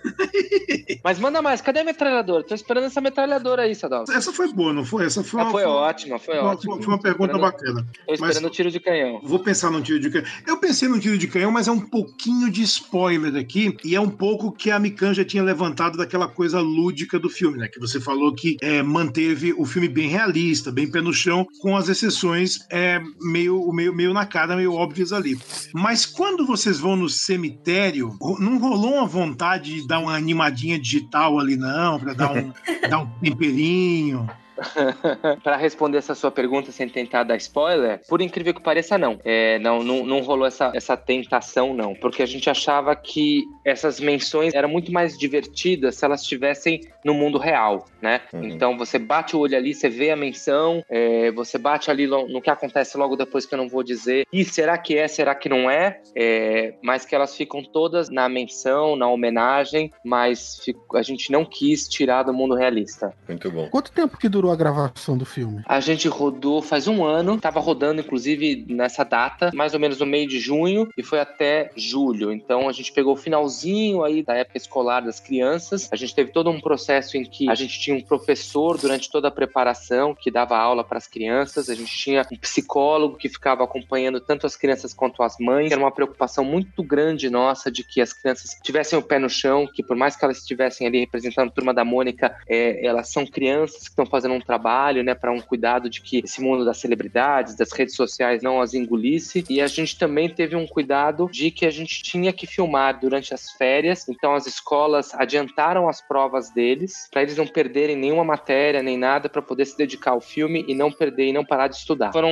é, sete semanas de filmagem, se eu não me engano, é sete semanas de filmagem para fazer. Ô Samir, e esse cuidado na escolha do elenco que o Daniel e a equipe toda tiveram, se refletiu no negócio. é, não sei se o o Victor pode me ajudar As crianças se tornaram tão amigas. É impressionante quando eles estão juntos. É, não, é papo de. Ah, é, o ano passado teve um evento em Santos que eu e o Victor estávamos e eles estavam num camarim lá meio improvisado. Eu, cheguei, eles estavam todos de costas e fiz assim: Ah, quer dizer que vocês estão aqui. Tá, só não tava o Kevin. Os três vieram correndo e vieram me dar um abraço. Até alguém tirou uma foto e eu postei no meu Instagram. Sabe aquele negócio? Eles me, eles me adotaram meio como o tio Sidão, saca? É o tio deles. É, eles são não é carinhosos. tio Sidão também, tá tudo bem. Então, e eles são carinhosos com o Vitor, eles são carinhosos com todo mundo do elenco. Elenco. E hoje, por exemplo, eles contaram algumas coisas na coletiva. Uma que eu não conhecia, o Vitor agora vai morrer de catapora porque ele não tava lá. Eles faziam funks, brincavam, saíam de pijama pela rua tal. E hoje a Júlia, no meio da coletiva, um, um repórter do Diário do Grande ABC, falou: eu, gosto, eu queria uma história, uma história de bastidores. Aí ela, a Júlia, toda bonitinha, fez assim: ah, então, teve um negócio que a gente ficou tão amigo, tão legal, que teve um dia que a gente soltou pum juntos.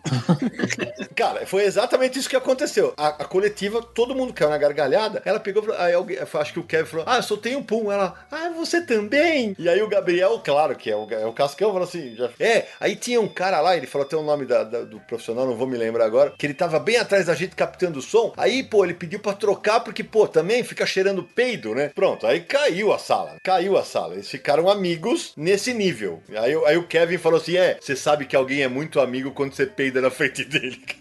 Eles são perfeitos. Concordo, Lu. O Kevin e o Gabriel, eles tá agora, né, durante as pré-estreias do Rio de São Paulo, eles estavam usando dois colarzinhos que eram que formavam uma imagem e cada um ficava com metade dela, assim. Tão amigos que os dois são. É, é, muito bonitinho ver todos eles juntos. É muito. Ah, eu vou parar de falar, porque eu só fico encantado com eles. Ô, Dani, conta para todo mundo que tá ouvindo a gente, que é uma prática que o Daniel introduziu no, nas gravações, que é o abraço coletivo. Isso é sensacional, cara. É, a gente, desde o começo, né, assim, é, a gente queria que os meninos estivessem ali é, e que aquilo tivesse um pouco misturado aqui. Óbvio que era um trabalho, que também foi fosse diversão e que se, eles se sentissem o tempo inteiro acolhidos. Então, uma das coisas que a gente fazia muito era que todos os dias, isso começou já na preparação, todos os dias tinha um ritual que era do abraço coletivo. Então, a gente chegava de manhã, antes de começar a rodar, a gente se abraçava todo mundo, isso incluía a equipe inteira, fazia esse abraço coletivo e no final da diária a gente fazia o abraço coletivo de novo. E o dia que por algum motivo, sei lá, ou o Kevin era liberado antes, ou a Júlia era liberada antes e não estavam os quatro no abraço coletivo do final do dia, no dia seguinte a gente tinha que fazer dois abraços coletivos, porque para eles era muito importante, era muito significativo e eles se sentiam muito acolhidos, sabendo que a gente era um grupo que estava ali por eles. Então tem várias coisas que a gente fez, já tô emendando um assunto no outro manda, aqui, tá? Manda. Nesse processo com o elenco, eu desde o começo tiveram algumas coisas que eu falei, olha, a coisa mais importante desse filme são essas crianças. Quando a gente chegou e escolheu os quatro e todo o resto do elenco infantil, eu falei, bom, vamos achar uma maneira em que eles vão ser muito verdadeiros na frente da tela. Tudo tinha que ser em torno deles. Então, a primeira coisa que a gente decidiu era que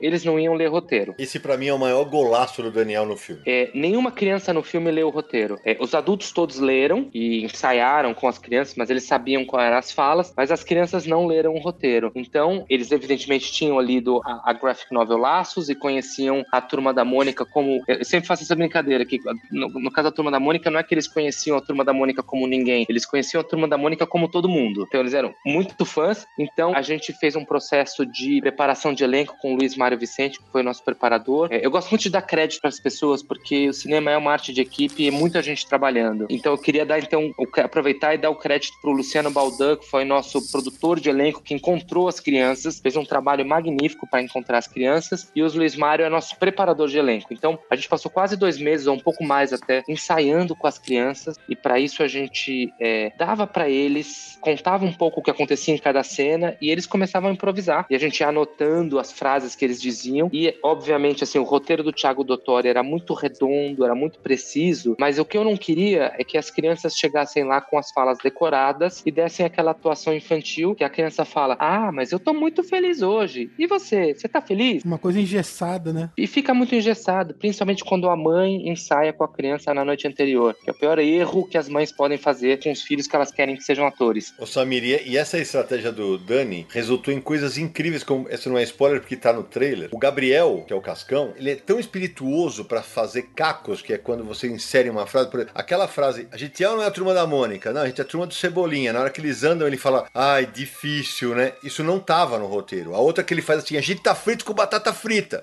Isso não tava no roteiro, foi dele. É, na, na verdade, nenhuma fala que ele disse praticamente estava no roteiro, mas a quantidade. O, o Gabriel era uma máquina de ficar soltando frases que eram de uma inteligência, de um humor, é, assim, era brutal. É, o Kevin, que já era ator, né? O Kevin já tinha feito novela, tinha muito mais experiência de set, é, é de uma precisão na atuação, ele é um ator completo. A Júlia, o Gabriel e a Laura, que nunca tinham feito nada, e até essa preparação que ninguém lia o roteiro, era também para colocar todo mundo no mesmo barco. Todos eles tinham que chegar na cena no coletivo, no junto. Um tinha que ficar ajudando o outro, é, um e eles se ajudavam, era muito lindo de ver. Então, é, a primeira coisa foi que nenhum deles leu o roteiro e todas as cenas foram feitas na base da improvisação. A segunda coisa era que, tanto para a direção de arte quanto para a fotografia, departamento de câmera, é, o cinema tem muitas marcações, ele tem muitas coisas, né? Então, assim, o foco, a, é, a, o movimento de câmera, muitas coisas são ensaiadas no cinema. Então, o ator, ele tem que ser preciso na marcação dele para parar o olhar, onde ele tem que olhar, para tudo estar tá em foco. Então, geralmente, a gente não tá vendo muitas vezes quando você está enquadrando o chão, mas está cheio de marcas onde os atores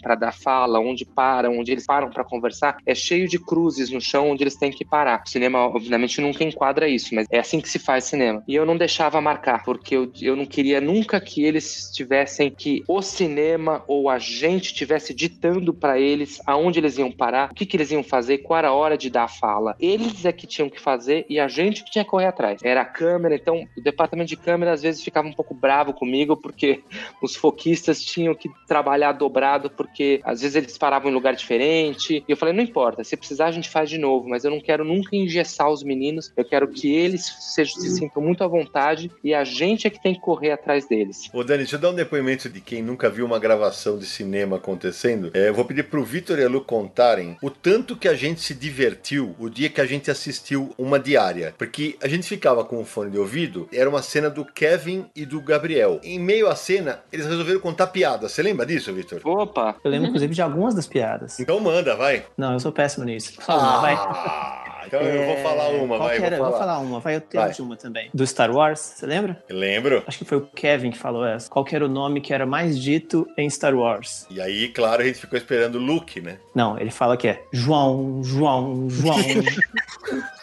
então era desse nível, assim. É.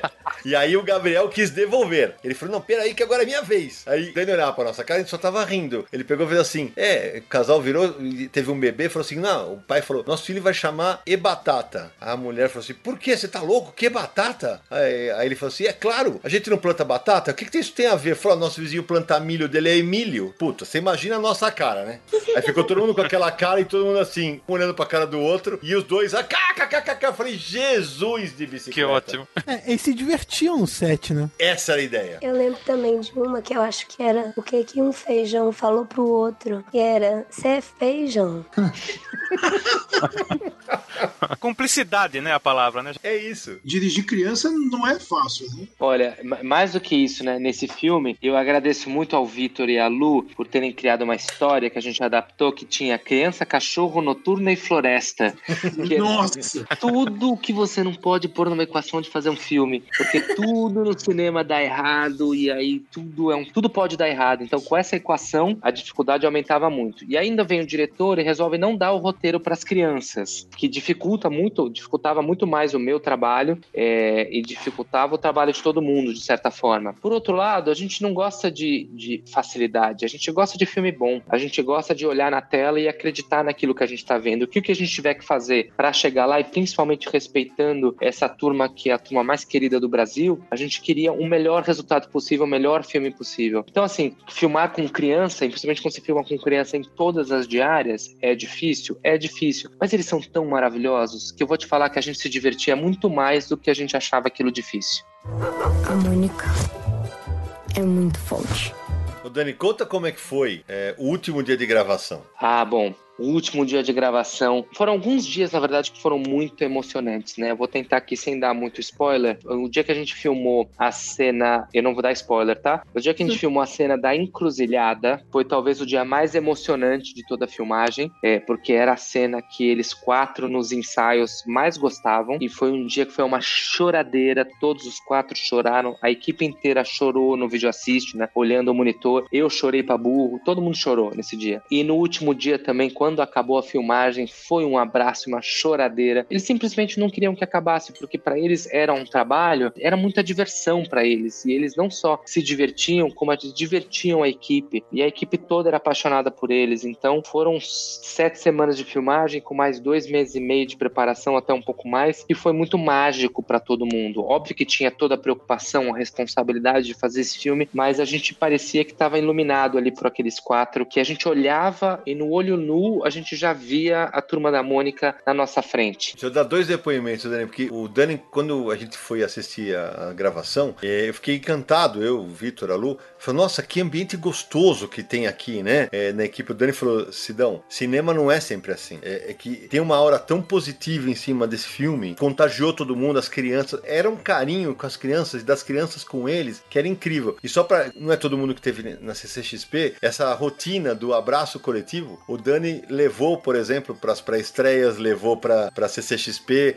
eu e o Vitor já participamos de abraço coletivo junto com o Maurício, com a Mônica, e realmente é uma energia muito, muito positiva. É, eu vou me meter aqui para dar uma exaltada, que um dos meus temores antes de assistir ao filme era exatamente a questão das crianças. Eu tinha muito medo de que fosse criança de novela, sabe? Não as coitadas das crianças de novela, mas sim do personagem criança da novela. Sempre tem os atores mirins e eles costumam ser mal aproveitados. E eu me surpreendi muito positivamente e vendo agora toda a dificuldade que é trabalhar e tudo, mas como o resultado foi bom exatamente por apostar nesse risco todo, isso é muito legal, sabe? Me lembra muito uma coisa que eu admiro muito no Miyazaki, nas animações, que ele gosta de colocar crianças para dublar personagens crianças, em vez de colocar adultos como normalmente seriam colocados. Que é aquela coisa, é difícil pra caramba, mas o resultado que você tem, apesar de não ser aquela coisa engessadinha que seria o perfeito, é uma coisa natural. E eu acho que a naturalidade é uma das melhores coisas que a gente tem, sabe, nesses personagens de laços. Boa, Mika, ótimo. Tô anotando tudo aqui pra colocar na minha crítica, tá? Ô, Daniel, se, se com as crianças você tinha que é, fazer um garimpo ali, né? Descobrir, fazer vários testes. Como é que foi o restante do elenco? Você já contou no caso do Rodrigo Santoro que você é, tinha em mente que queria ele, até nem convidou, né? Já falou que ele ia participar. Como é que foi o restante do elenco? Você também já tinha em mente quem queria? Foi com teste? Como é que funcionou? É, bom, a gente queria, assim, a Mônica Oz era uma ideia de que ela fizesse a mãe da Mônica e a gente fez o convite para ela e ela aceitou um pouco antes da gente terminar o convite. Até porque, Dani, ela se chama Mônica por causa da personagem, né? Por causa da Mônica, exatamente. Esse foi o grande motivo para ela que ela aceitou sem pensar. É, o Paulinho Vilhena, eu convidei, ele estava viajando, ele estava de férias, ele estava em algum lugar, não me lembro onde, estava surfando em algum lugar muito longe. E quando eu mandei a mensagem para ele por WhatsApp, ele acordou às 5 horas da manhã, sei lá, porque ele precisava ir ao banheiro, fazer um xixi. Ele ouviu a mensagem e ele me respondeu na hora. Ele falou assim: Cara, quero fazer, quero ser o seu cebola. O, o resto dos atores, né? A Fafá Renault, que faz a Dona Cebola, que tá simplesmente maravilhosa no filme. A Fafá Renault é uma atriz maravilhosa. A gente fez por teste. A gente fez um teste, ela fez um teste que eu amei. E a gente falou por telefone, não a conhecia pessoalmente. De cara, já falei é ela. O Ravel Cabral, que é um ator que eu gosto muito, sou muito fã do trabalho dele. Ele nem fiz teste, eu já conhecia e ele já era o homem do saco, não tinha a menor chance para ninguém. Fez um trabalho também muito é, primoroso e muito delicado, porque ele era um vilão e que a gente queria, e, né, e que na Laços, por ser uma graphic novel, a gente não chega a conhecer muito do background de, do vilão, né? A gente achava que no filme a gente tinha que entender um pouquinho mais de quem era essa pessoa, por que que ele fazia isso, por que que ele tinha aqueles cachorros lá, a gente criou toda uma trama para ele e a gente queria humanizar ele. Então, você perceber a maneira com que ele move as mãos, ele é um personagem que fala muito pouco, né? Porque ele. Eu tô rindo só de pensar na música. Então, fora isso. É, que a gente não vai dar esse spoiler aqui, mas a gente queria muito humanizar ele e a ideia foi, vocês vão ver que tem uma música que toca lá, que tira esse vilanismo dele e coloca ele num personagem de quem é esta pessoa, que é muito divertido, é um momento muito divertido, mas se você olhar, ele quase não tem fala no filme, ele fala muito pouco. É, então toda a expressão corporal dele é, foi muito trabalhada para ele ser um vilão, que ao mesmo tempo não pode ser um vilão muito, que dá muito medo, porque é um filme que tem que pegar a criança, né, tem que atingir a família família inteira e crianças novas, mas eu também não queria que ele fosse um vilão caricato. É, então ele fez um trabalho muito memorável, assim, sabe? A gente fala muito das crianças, mas a gente esquece de olhar também o Rodrigo Santoro, a Fafá Renault, o Ravel, todos os atores que fizeram os pais, que tem um personagem muito menor, mas que estão maravilhosos no filme. Só para emendar uma próxima pergunta que eu sei que vai vir já já, a gente tem um dos melhores atores do filme, que é o Floquinho. Muito bem. As expressões do Floquinho, o que ele faz, tem que dar o crédito pro Elias, que é o treinador é, de todos os cachorros no filme. A gente tem uns seis ou sete cachorros no filme, não me lembro agora. É, a gente tem o cachorro do Homem do Saco, a gente tem o Floquinho, e eles todos foram muito maravilhosos. Eles interpretam no filme. É muito impressionante. Ô, Dani, uma coisa que eu adorei, peço que todo mundo que vá ao cinema preste atenção nos créditos no final, tem o nome real do cachorro e o papel que ele interpretou. Eles também são creditados, cara. Eles são atores. Claro. Então, só- até o Sansão é ator, é, né? Não tem o que falar, né? Até o Sansão atua, exato. Eu lembro que vocês apresentaram o Floquinho ainda filhote lá na CCXP, né, no anúncio. Quanto tempo de treinamento que o cachorro passou pra filmagem? Ele ficou treinando mais de um ano, um ano e dois meses, um ano e três meses treinando pra fazer todos os truques que ele faz, né? De desmaiar. E mais do que isso, é muito engraçado, né? Você acha que as coisas mais difíceis são mais difíceis, mas às vezes o cachorro ficar parado é muito mais difícil do que ele desmaiar, ou que ele dar um pulo, que ele ficar de pé. Então foi um, um trabalho muito é, maravilhoso que o Elias, treinador, fez com os cachorros, que poderiam ter dado muito trabalho e deram. É óbvio que é difícil, a gente tem que fazer muitos takes, mas deram muito menos trabalho do que a gente imaginou. Samir, uma curiosidade: a princípio seriam dois cães. Que eh, o pessoal queria batizar de Floquinho, mas um deles não cresceu o suficiente. Não só não cresceu o suficiente, mas ele não gostava muito de treinar, não. Ele não gostava muito de fazer truque, não. E ele não cresceu, ele ficou pequenininho. A produção comprou dois filhotes, né? Porque a gente sabia que a gente não ia achar um Lhasa Apso treinado, que é, um- é uma raça de cachorro muito peculiar, né? Então a gente comprou dois cachorros Lhasa Apso para treinar. Mas acabou, a gente pensou que precisaria de dois para trocar de vez em quando, mas a gente acabou filmando só com um. E quem estiver imaginando, essa realmente é a raça do Floquinho nos quadrinhos, né? Sim. No início não era essa raça, não tinha uma raça específica, mas depois acabou é, o Maurício Souza determinando que era essa mesmo e continua. Ô Samir, uma coisa legal que o Vitor e eu podem contar aqui é quando a gente foi às gravações, a gente viu. O Elias é um querido tratador, é o cuidador dos cachorros. É, e aí o Floquinho tinha apliques para aumentar o pelo para raspar no chão, para dar aquela sensação de que, que o Floquinho tinha duas cabeças, que no quadro na, na vida real é impossível, né? É, mas aí a gente tava lá, eu, eu o Vitor, a Lu, o cachorro é absolutamente dócil, a gente pegava no colo e tal, e caiu o aplique, lembra disso, Vitor? Lembro, lembro. A gente ficou muito tempo com ele, assim, porque a gente, a gente adora cachorro também, né? Então a gente ficava ali do lado. E fora que o Floquinho, ele tinha o melhor camarim, né? Das Uhum. filmagens ali, ele tinha mais mordomias ao redor dele, ele tinha. A gente chamava. A gente chamava o Floquinho da Gisele Bündchen, porque Era ela tipo era isso. que mais era mais tempo demorava no camarim, tinha uma equipe, uma staff inteira só para produzir o Floquinho para entrar em cena, ele tinha um cuidado de, de mega star, de modelo mega star. E é exatamente por isso que a gente ficava muito perto dele, pra tentar pegar um pouquinho desses privilégios todos. Mas foi ótimo. O treinador dele era incrível. A gente encontrou com ele agora nas pré-estreias. É um cara sensacional. E é engraçado que eu lembro de ler o roteiro do filme ao ler as cenas do, do cachorro, do vilão, né? Que aparece. Eu pensava, cara, não é possível que vai ter que ser um CG isso aqui. Não, não tem cachorro, não vai fazer essas coisas que esse cachorro faz. O Floquinho ficou com quem depois? Com o treinador mesmo? Tá com o treinador, isso. Não, não rolou uma rifa, não, no final, pra ver quem, quem ficava com ele. Porque se rolar, eu quero colocar meu nome na, na- na rifa. Só pra...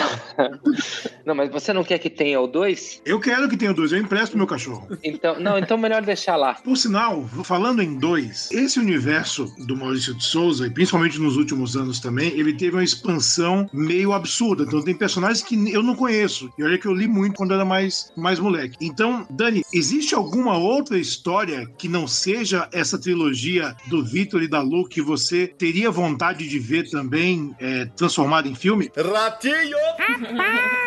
Olha, eu vou responder parte da sua pergunta. Tá. Eu vou responder sim. Pronto, tá respondido. Já é parte. Ma- já é. Mas que coça! Sim, sim, tem. Tem, óbvio que tem. Ô, ô, Daniel, como é que você conheceu a linha gráfica MSP?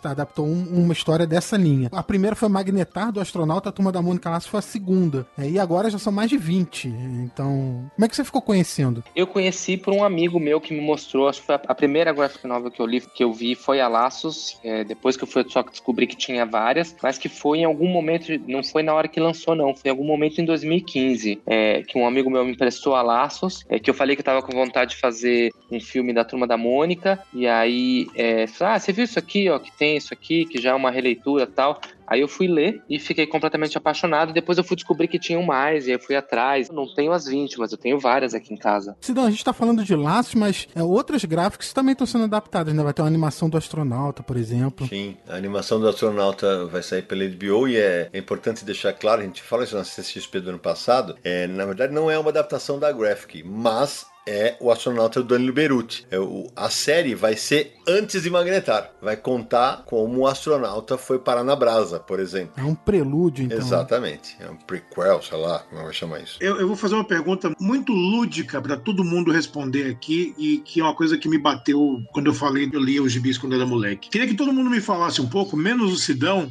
por motivos óbvios, o que, o que, que a Turma da Mônica tem de tão incrível para vocês que dura já há tanto tempo? Bom, eu lembro que a turma da Mônica, eu vou falar de um jeito muito pessoal mesmo. Sim. Eu, como muita gente, aprendi a ler com Turma da Mônica, né? Aprendi não só a ler texto, como aprendi a ler imagem também, né? Eu acho que isso foi muito importante da maneira para poder aprender como a construir a minha relação com linguagem. Eu ainda sou uma pessoa muito visual também, mas de um jeito mais, mais emocional mesmo, assim, o que eu acho que a, a turma construiu dentro de mim. Eu que fui uma criança muito tímida, ainda sou uma pessoa muito tímida. É, eu acho que a turma me ajudou a ver graça em mim mesma, assim. Eu sempre, eu era uma criança que me levava muito a sério, sabe? Eu lembro de começar a ler a turma e, e começando a fazer piadas com os colegas de escola e tal, e percebendo que, que era uma coisa muito bonita ser rir de você mesmo, do mesmo jeito que os personagens fazem deles mesmos, e do mesmo jeito que fala na, na música tema de Laços, né? Que, que tem um trecho que fala se conhecer para se gostar. E eu lembro que eu senti que eu comecei a me conhecer melhor nesse momento em que eu comecei a, ver graça nos meus defeitos, né, na minha relação com tudo que eu tinha, assim, de uma forma muito inteira. Eu acho, mesmo eu ten- tendo começado a construir isso muito nova, é uma construção que eu vou ter para sempre, né? É, e eu acho que é isso que, que torna a turma uma coisa tão grande dentro de mim até hoje. Uma das minhas principais influências, não só em jeito de contar história, mas também no jeito de enxergar a vida e as relações. E é tudo um ciclo, né? Como que eu vou levar isso para as histórias que eu vou criar depois também. Uma coisa curiosa, Davski, que é, a gente tentou colocar na Graphic MSP Laços e não coube. É, a Lu tem uma guardada com ela, uma cartinha que ela recebeu da MSP porque ela criança escreveu pra lá e mandou desenhos, né, Lu? É, nossa, eu comecei a desenhar, a- o, o Vitor que me ajudou a desenhar, a começar a desenvolver o desenho, né? E eu lembro que o, o meu irmão me chamava atenção justamente para traços que o desenho do Maurício trazia, que era um desenho mais é, é, arredondado, assim, com mais charme mesmo nas linhas, assim. E então, desde muito novo, comecei a praticar. E aí, quando eu tinha, eu acho que uns 8, 9 anos, eu mandei a cartinha pro Maurício. E é, é um tesouro para mim essa resposta que ele deu. Vai você, Vitão.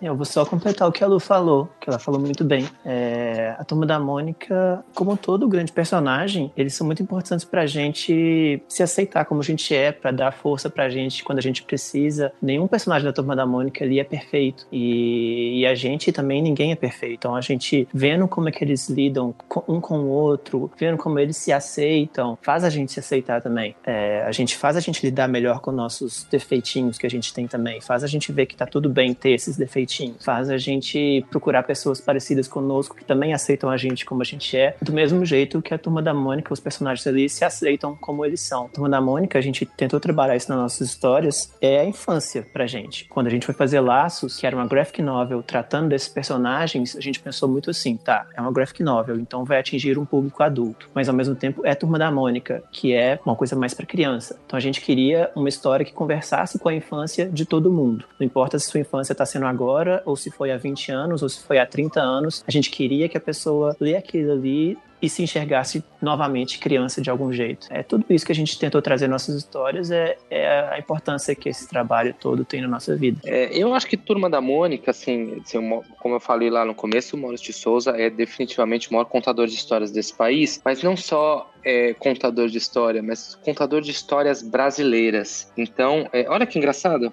Falei do, do Ravel agora há pouco, acabei de receber uma mensagem dele. Uma mensagem aqui de voz, provavelmente comentando que ele viu o filme ontem, né? Eu acho que o Maurício de Souza ele consegue captar é, sempre consigo captar a essência da infância e a nossa infância, né? Então a gente tinha, eu cresci garoto nos anos 80, final dos anos 70, começo dos anos 80, vinha aquele monte de quadrinhos e tinha lá Walt Disney, tinha lá quadrinho de super-herói e tal, mas aquela que conversava comigo como criança, aquela que conversava com, com as coisas mais simples da vida, né? São personagens que são muito icônicos e muito simples, mas que refletem que a gente conseguia se ver. Então, assim, um pouco indo no que o Vitor e a Lu é, falaram, eu acho que eu, como todo brasileiro, a gente consegue se ver naquela turminha, a gente faz parte daquela turma. E o Maurício é muito genial em abranger e conversar com todos os brasileiros e todas as crianças e ficar no coração dos adultos como um espelho, como um espelho de coisas boas, como um espelho de, de mensagens boas que quando a gente está com criança a gente está aprendendo a ler e está aprendendo bons valores como e como lidar com as nossas dificuldades. Então eu acho que essa genialidade é o que faz a gente ficar apaixonado por essa turminha e levar ela pela vida inteira. A qualidade espetacular da narrativa do Maurício, que eu como grande consumidor de quadrinhos entre 8, 9 e 10 anos, me apaixonei por aquilo e até hoje eu lembro na época quando eu li história como Horácios Napões, uh, histórias do Piteco, Chico Bento, Chico Sete Anos, né? Que é um. Subiu o nível da leitura, ele nunca subestimou as crianças, né? A gente guardou isso no coração e tá aí, tá aí até hoje, tinha que estar. Tá. Mais que merecido. E você, Mika? Cara, como a Lu, eu comecei a ler com Turma da Mônica por um ano, assim, e aí depois pra vida, esses quadrinhos foram meus amigos na escola, porque eu tinha cinco anos, eu aprendi a ler mais rápido do que o resto da turma, e a professora não sabia o que fazer comigo, porque eu tava atrapalhando todo mundo, porque as pessoas estavam aprendendo ainda, e eu já não me entretia mais aquilo, porque eu já tinha dominado, e não tinha o que eu fizesse na sala. E aí ela começou a me dar gibi pra ler, da Turma da Mônica. Instantaneamente eu me apaixonei, eu não tinha dinheiro para comprar os quadrinhos, mas a minha tia, né, na verdade uma melhor amiga da minha mãe, que eu chamava de tia, ela assinava, então a cada dois, três meses ela ia em casa com uma pilha de gibi antigo. E eu devorava aquilo. E o que mais me pegava na turma da Mônica, um, como já falaram aqui, que a gente não era menosprezado, que as histórias eram inteligentes. Qualquer criança entendia, mas a criança sabia reconhecer a genialidade daquilo. Já a criança já sacava. E a outra coisa é essa vastidão de personagens e universos que eu sempre pensei que, cara, beleza, Turma da Mônica é a Turma da Mônica, mas tem tão mais do que isso. Então eu amava ler o Horácio, eu amava ler também o Piteco, como citaram aqui, eu amava ler o Penadinho e todos esses personagens que, se a gente for pensar, não são tão relacionados, mas tá tudo dentro desse universo. Então eu acabei me apaixonando por tudo isso e até hoje eu sou muito apaixonada e sou muito grata também. É isto. é, e eu, eu finalizo só dizendo, eu já contei isso em palestra, em matéria, em entrevista, assim. Eu lembro quando eu era moleque, comecei a ler, e era, eu lia Disney, lia Maurício, mas eu lembro da a lembrança muito vívida que eu tenho do meu pai, me, quando ele me dava a Mônica, ainda era no traço bicudo do Maurício, dos anos 70, ele falava, ah, lê esse aqui que é brasileiro. E aí, quando eu fui trabalhar com ele há 13 anos, é, evidentemente eu já não era um leitor de Turma da Mônica, eu lia com os meus filhos pequenos, os gibis e tal, e a sensação que eu tinha de prazer era ver o meu mais velho, que ele parava, lia e começava a rir. Ele começava a rir, eu falei, puta, ele, ele, ele tá entendendo exatamente o que a Mikan falou, ele não, é, não foi subestimado. E para mim, a grande sacada do Maurício, eu escrevi isso no livro Maurício Quadrinho a Quadrinho, que me levou a trabalhar com ele, é que o Maurício sempre fez um trabalho, entre aspas, jornalístico no quadrinho dele. Se nos anos 70 a Mônica e a Magali eram apaixonadas pelo Francisco Coco, por exemplo, é, e o Cascão ouvia Wilson Simonal, nos anos 80 teve Michael Jackson, nos anos 2000 os Jonas Bodies foram visitar o Chico Bento. Então isso a criança identifica. Então é, é, era muito próximo. Por isso que eu acho que o Maurício deu a volta que deu nos quadrinhos da Disney no Brasil. Porque os da Disney são legais, são, só que eram coisas inimagináveis. Era eram completas ficções. O do Maurício tem a completa ficção? Tem, só que ligando elementos que o, a, o leitor pequeno brasileiro vai identificar. Isso para mim é o segredo do Maurício, é falar, como ele, a frase é dele, falar a língua do dia e da hora, ele passa isso pros seus roteiristas. Você? Sei imitar as pessoas como ninguém.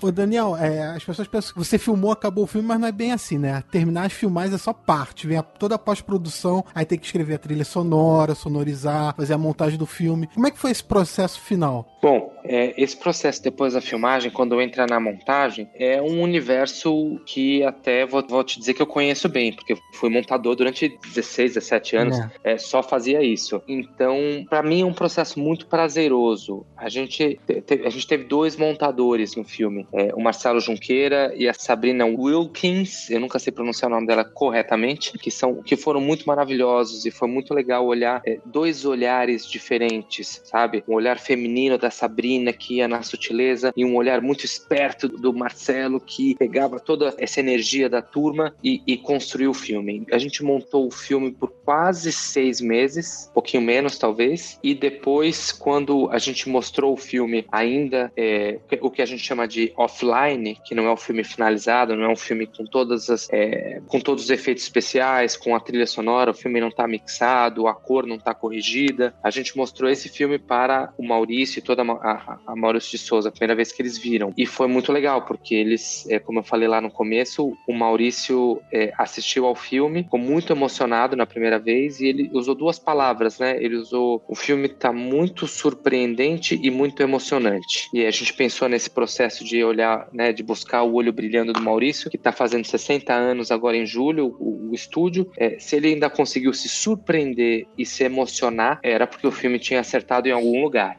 E, e aí depois disso ainda nem estava tudo pronto, né? A gente não tinha todos os efeitos, a gente não tinha a correção de cor e principalmente a gente não tinha a trilha sonora que foi composta pelo Fábio Góes, que é um compositor maravilhoso, que fez uma trilha sonora original estupidamente brutal, de linda. Uhum, uhum. É, eu acho que todo mundo aqui vai concordar comigo que a trilha sonora do filme tá espetacular é, e que a gente dizia também que a trilha sonora do filme tinha que ter o seu DNA próprio, que era uma trilha que ia ser composta para o filme e que ia ter menções à música da, né, ao tema da Mônica e tem várias menções ao tema durante o filme. É muito nostálgico quando isso acontece, mas que a trilha sonora foi e a gente fez um processo que a gente lutou muito para que isso ele compôs toda a trilha. Geralmente você faz com com samples, com MIDI e tal. A gente fez questão de gravar a trilha sonora com uma orquestra de verdade que veio de Belo Horizonte. Inclusive, vai sair, se ele já não saiu, vai sair o making off dessa gravação da trilha, que é Você Chora no Making Off, que é muito linda. Então, isso fez uma diferença brutal no filme, porque a música ela vai te envolvendo e te traz uma nostalgia e, e num clima eleva as emoções num lugar é muito maravilhoso. Então, vou deixar até vocês comentarem é. a trilha mais do que eu, que é realmente um capítulo à parte no filme. Ô Samir, é, essa primeira sessão foi no final do ano passado e era numa sala dentro da Paris filmes que deve caber umas 15 pessoas tal. Fui chegando, fui sentar lá no fundo, né? Aí o seu Maurício sentou na frente com a Mônica e falou: Não, seu Sidney, senta aqui do meu lado. É a primeira vez que eu vi um filme na primeira fileira. É... E aí o Dani explicou: falou, ah, vai estar tá sem efeito, vai estar tá sem som, papapá. É, no momento, e, e, eu lembro de uma conversa minha com o Vitor e a Lu, que eu falei, meninos, porque a gente, eu, a gente, eu tinha prometido porque a gente ia ver os três juntos pela primeira vez. E aí eu falei, Vitor, é o seguinte, eu vou assistir o primeiro corte, não sei o que. Você acha que eu devo, se você quiser, eu espero espero. Aí ele falou: não, assiste, porque se tiver alguma coisa que tiver que corrigir, se tá lá, né? Eu falei: então, beleza. Aí eu, eu lembro que a hora que aparece o primeiro letreiro faz Turma da Mônica Laços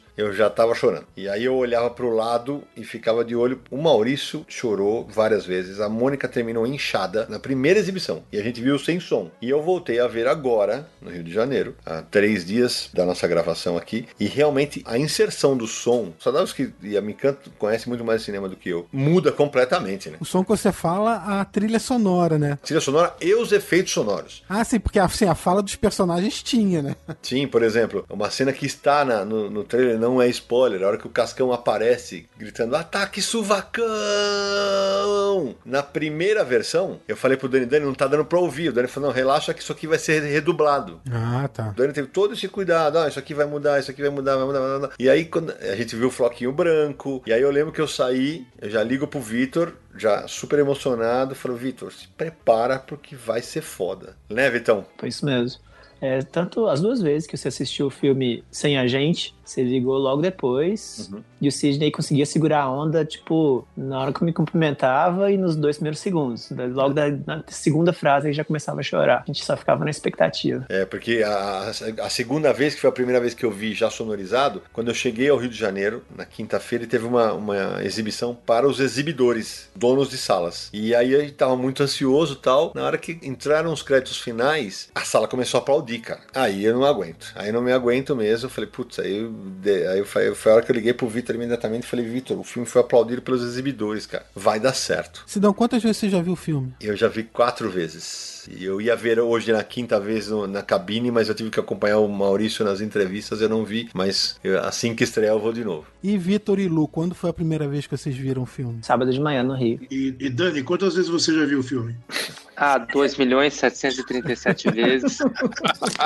Sobre a trilha sonora, é, eu queria só falar uma coisa que eu falei quando eu gravei o vídeo hoje, que é muito como eu me senti quando eu tava assistindo ao filme, que muitas vezes tinha alguma cena e aí a trilha no fundo, eu me imaginava lendo o quadrinho com essa trilha. Uau. Uau. Eu sentia muito essa vibe, sabe? É, essa vibe que é ao mesmo tempo nostálgica, emocionante, barra épica, que é quando você você vê as crianças, o grupinho todo indo nessa aventura. Eu senti muito isso e e não é todo filme que consegue fazer isso, sabe? Ainda mais quando se trata de uma adaptação. Então, eu destaquei muito isso quando eu fui falar, porque realmente me chamou muito a atenção. E Mika tem uma coisa eh, que é curiosa, nem falei isso pro Dani. A música tema do Laços é gravada pelo Thiago York, né? Ah, sim. E minhas filhas adoram o Thiago York e tal. E elas ouviram primeiro a música. Ela falou assim: Ah, pai, gostei. Mas sabe que não... ela falou: ah, não tinha me encantado tanto. Ontem, quando elas assistiram, uma delas falou assim: Pai, agora eu entendi. A trilha foi feita para aquela cena. Aí eu falei: É, É que o momento em que aparece é muito importante, né? isso. E ela casa completamente com a cena. Eu falei: É, é isso. E aí ag- agora estão, já baixaram, estão ouvindo direto. O Vitor e a Lu, desde que eu lançaram a música, não param de ouvir.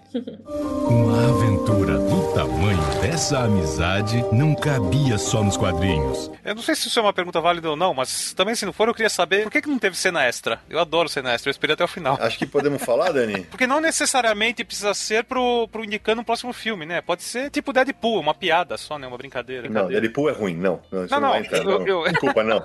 Pode ser contida, não precisa Não. ser indicando um próximo filme, entendeu? Polêmicas. Então, Naranja, eu cheguei a sugerir pro Dani uma cena extra que, evidentemente, ligava ao próximo filme, só que, quando a gente fechou o roteiro, ainda não havia certeza de que a gente teria o segundo filme. Então, seria muito arriscado a gente preparar, juntar o elenco de novo para fazer uma cena extra. E aí, agora que a gente lançou o filme, que a gente sabe, não daria tempo. É isso, Dani? É, é isso, com certeza. E também é o fato de que, como a gente falou lá atrás, fazer cinema é uma arte muito difícil, muito cara. Então, as nossas condições de filmagem eram muito, muito apertadas. E o filme era um filme muito difícil de fazer. Então, a gente, na verdade, não conseguiu é, achar. Como não, né, a gente não ia fazer uma cena que ligasse para o próximo filme, a gente não conseguiu nem incluir nas nossas sete semanas de filmagem uma cena extra para poder colocar. Então, o bem da verdade é um pouco isso, assim. E também porque a gente é um filme que a gente, no fundo, no fundo, a gente subverte as expectativas. Você estava esperando, aí não tem. E quando você não espera, aí tem. E a gente gosta de fazer Boa. isso, entendeu? Perfeito. Eu, eu- eu tenho duas perguntas, minhas duas últimas perguntas pro Dani. A primeira das duas é: você vai tirar férias no momento que esse filme estrear? Ah, eu adoraria tirar, tinha programado tirar três anos e meio de férias depois de fazer esse filme, mas eu não vou poder. Eu vou tirar uma semana de férias agora em julho e uma semana no final do ano só, mas eu tô muito necessitado, eu vou te confessar. Segunda pergunta, que é, é a minha última pergunta: a gente vai ter um, um papel expandido pro florista no próximo filme? Eu acho que todo mundo vai sair do cinema pensando quem era o cara das flores. Precisamos ter esse cara com um papel muito maior no próximo filme. Eu acho. É, eu acho. eu acho que no- o, o roteiro do é. próximo filme ainda não tá 100%, porque a gente não conseguiu ainda, por causa. Ele tá um pouco longo por causa da quantidade de cenas para o, o o vendedor de flores. Ai, ai. Tá estourando o orçamento. Ai, Jesus de bicicleta. Vai deixar pra lá. Então já fica a dica pros ouvintes, né? Procurarem os easter eggs que tem nos filmes, porque tem vários. Eu queria saber uma pergunta um pouco mais de mercado aqui. Qual o tamanho que vocês estão planejando, pretendem fazer, número de salas, esse lançamento, como que vai ser? Olha, eu, eu não sei, a gente tá quase duas semanas, quer dizer, vai passar aí um dia antes, né? Mas a gente tá gravando, eu não sei exatamente o número de salas, porque isso muda e é de, realmente definido na última semana, na semana de estreia mesmo. Mas a, a gente vai fazer um lançamento bem grande mesmo, né? Vai ser pelo menos umas 800 cópias e tomara que essas cópias continuem, aumentem na segunda semana, mas a, a ideia é fazer realmente um lançamento grande porque essa turma merece, porque o brasileiro é apaixonado por Turma da Mônica e a gente está apostando de que o brasileiro vai querer se ver na tela e vai querer se reconhecer, ver o maior ícone da cultura pop. Na primeira vez que você vai ver os, os maior, né, turma mais querida do Brasil na tela grande, em carne e osso. Então é isso. Vamos fazer um lançamento grande que é um lançamento que merece mesmo. Levando em conta essa grandiosidade toda, tem algum número de espectadores que seria o seu número dourado, assim, a se atingir esse eu tô feliz? Aí eu nós vamos falar de novo no próximo podcast. é, assim que começar o primeiro final de semana, é, por, porque eu não vou aqui me arriscar. Eu sei que as pessoas que ficaram aqui duas horas e meia ouvindo todo esse papo louco aqui é, mereciam essa resposta, mas eu não vou dar. Tudo bem. É, mas a gente pensa alto, a gente pode dizer isso, a gente pensa alto. A gente pensa alto porque realmente o Brasil ama essa turminha. Uhum. Mas vamos esperar o primeiro final de semana e eu já, te- já posso te dar um, um número mais próximo. E porque o filme tá muito bacana, merece. É, eu vou perguntar, por exemplo, pro Sadovski, que entende de cinema, já viu o filme, se ele tem um chute. No mínimo 5 milhões. Caramba! Uau, Vou te dar um beijo, Sadovski. Eu ia falar de um, palmas. dois milhões. Ah, gente, vamos combinar que é, Minha Vida em Marte fez 6 milhões? É meio triste não chegar a 5, no mínimo, no mínimo. Olha, eu vou esperar que você esteja muito certo. Torcerei por isso. Aí teremos muitas continuações, tudo der certo, hein? Uhum. Maravilha, gostei, hein, Sadovski? Esse era o seu canhão final que você guardou pro Esse final, era o né? meu canhão final. Esse era o meu canhão que tava na varone e tava na mão aqui. Maravilhoso.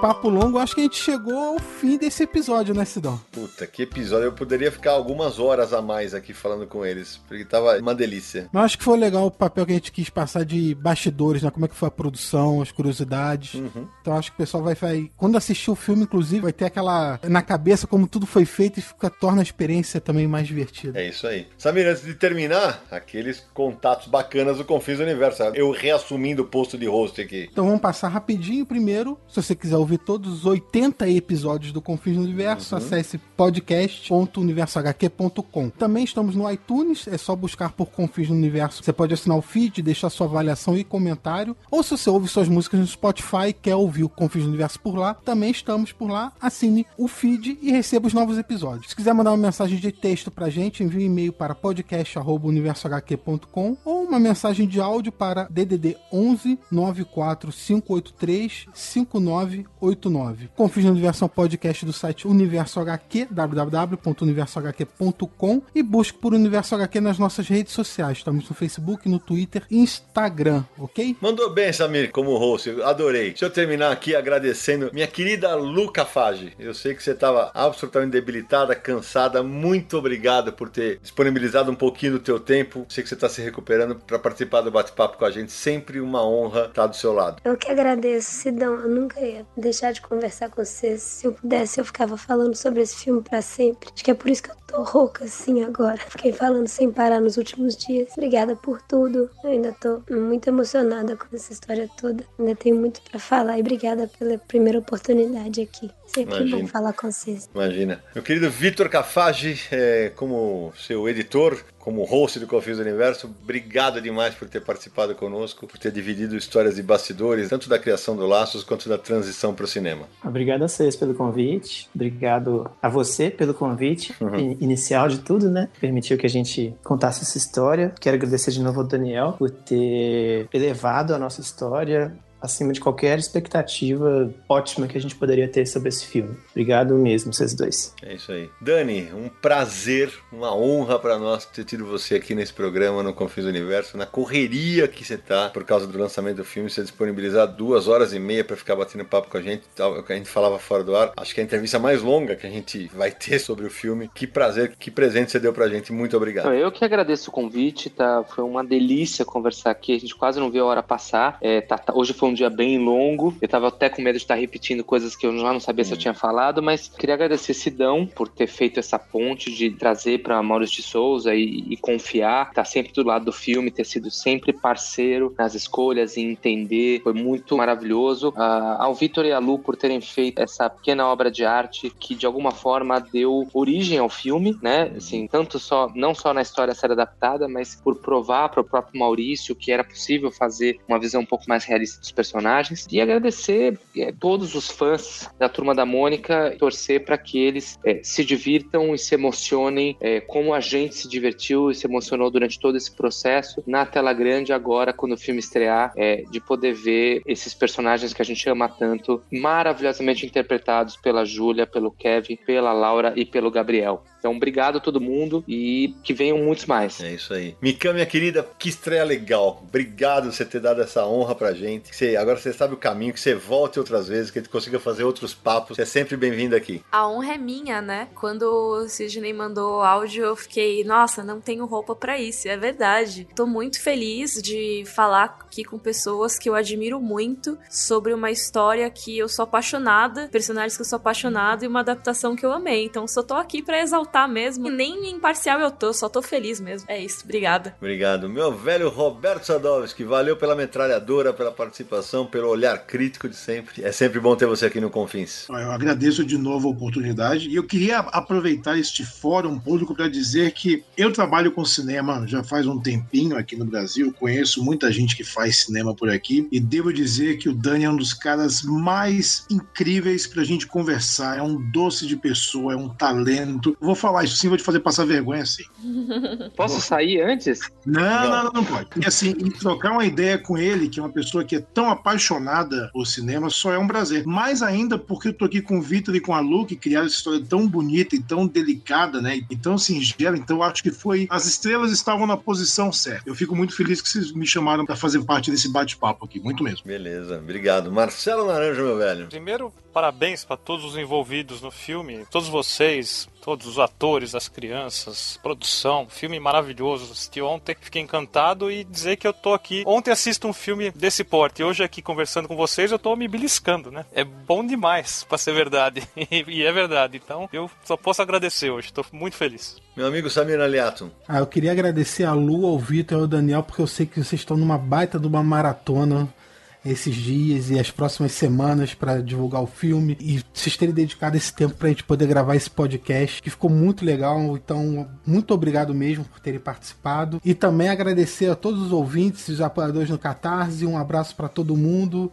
e vamos curtir o filme. Bom, eu vou terminar agradecendo. Primeiro, eu sempre falo isso, sabe? É, aqui eu vou abrir mão da imparcialidade jornalística e vou falar como o cara das Graphics MSP. Esse selo me trouxe grandes pessoas. Muitos deles se tornaram meus amigos, eh, se tornaram próximos de mim. Eu não sei se é a, a good vibe, a energia boa que eu sempre tive para esse selo, mas eu consegui trazer muita gente que pensa parecido comigo e que quer o bem dos quadrinhos, que quer só que os quadrinhos sejam mais e mais difundidos pelo Brasil. Isso conseguiu ser estendido para o Daniel. O Daniel, como o Sadovski foi preciso, é uma das pessoas mais gentis, mais bom coração que eu conheci nos últimos tempos. Eu tenho a honra de agora ser, poder chamá-lo de amigo. Então eu quero agradecer ao Vitor, a Lu, ao Dani, a Mikan, ao Sadovski, aos meus parceiros de sempre, Marcelo Naranja e Samir Naliato, a todos os ouvintes do Confins do Universo. E fica registrado aqui, espero que todo mundo que assista ao filme Turma da Mônica Laços curta, escreva pra gente, mande as suas opiniões sobre o filme e espero que concordem com tudo que a gente disse aqui. E por fim, né, um agradecimento especialíssimo ao Maurício de Souza, né, porque usando uma frase que o Danilo Beruti utilizou na, nos agradecimentos do Magnetar, ele me permitiu brincar com os brinquedos dele. E o resultado a gente tá vendo aí ao longo desses sete anos. Que venham mais. E eu vou terminar deixando registrado que no que depender de mim, ainda vai ter muita história do bairro do Limoeiro ganhando o universo das telonas. E a gente se encontra no próximo episódio de Confins do Universo.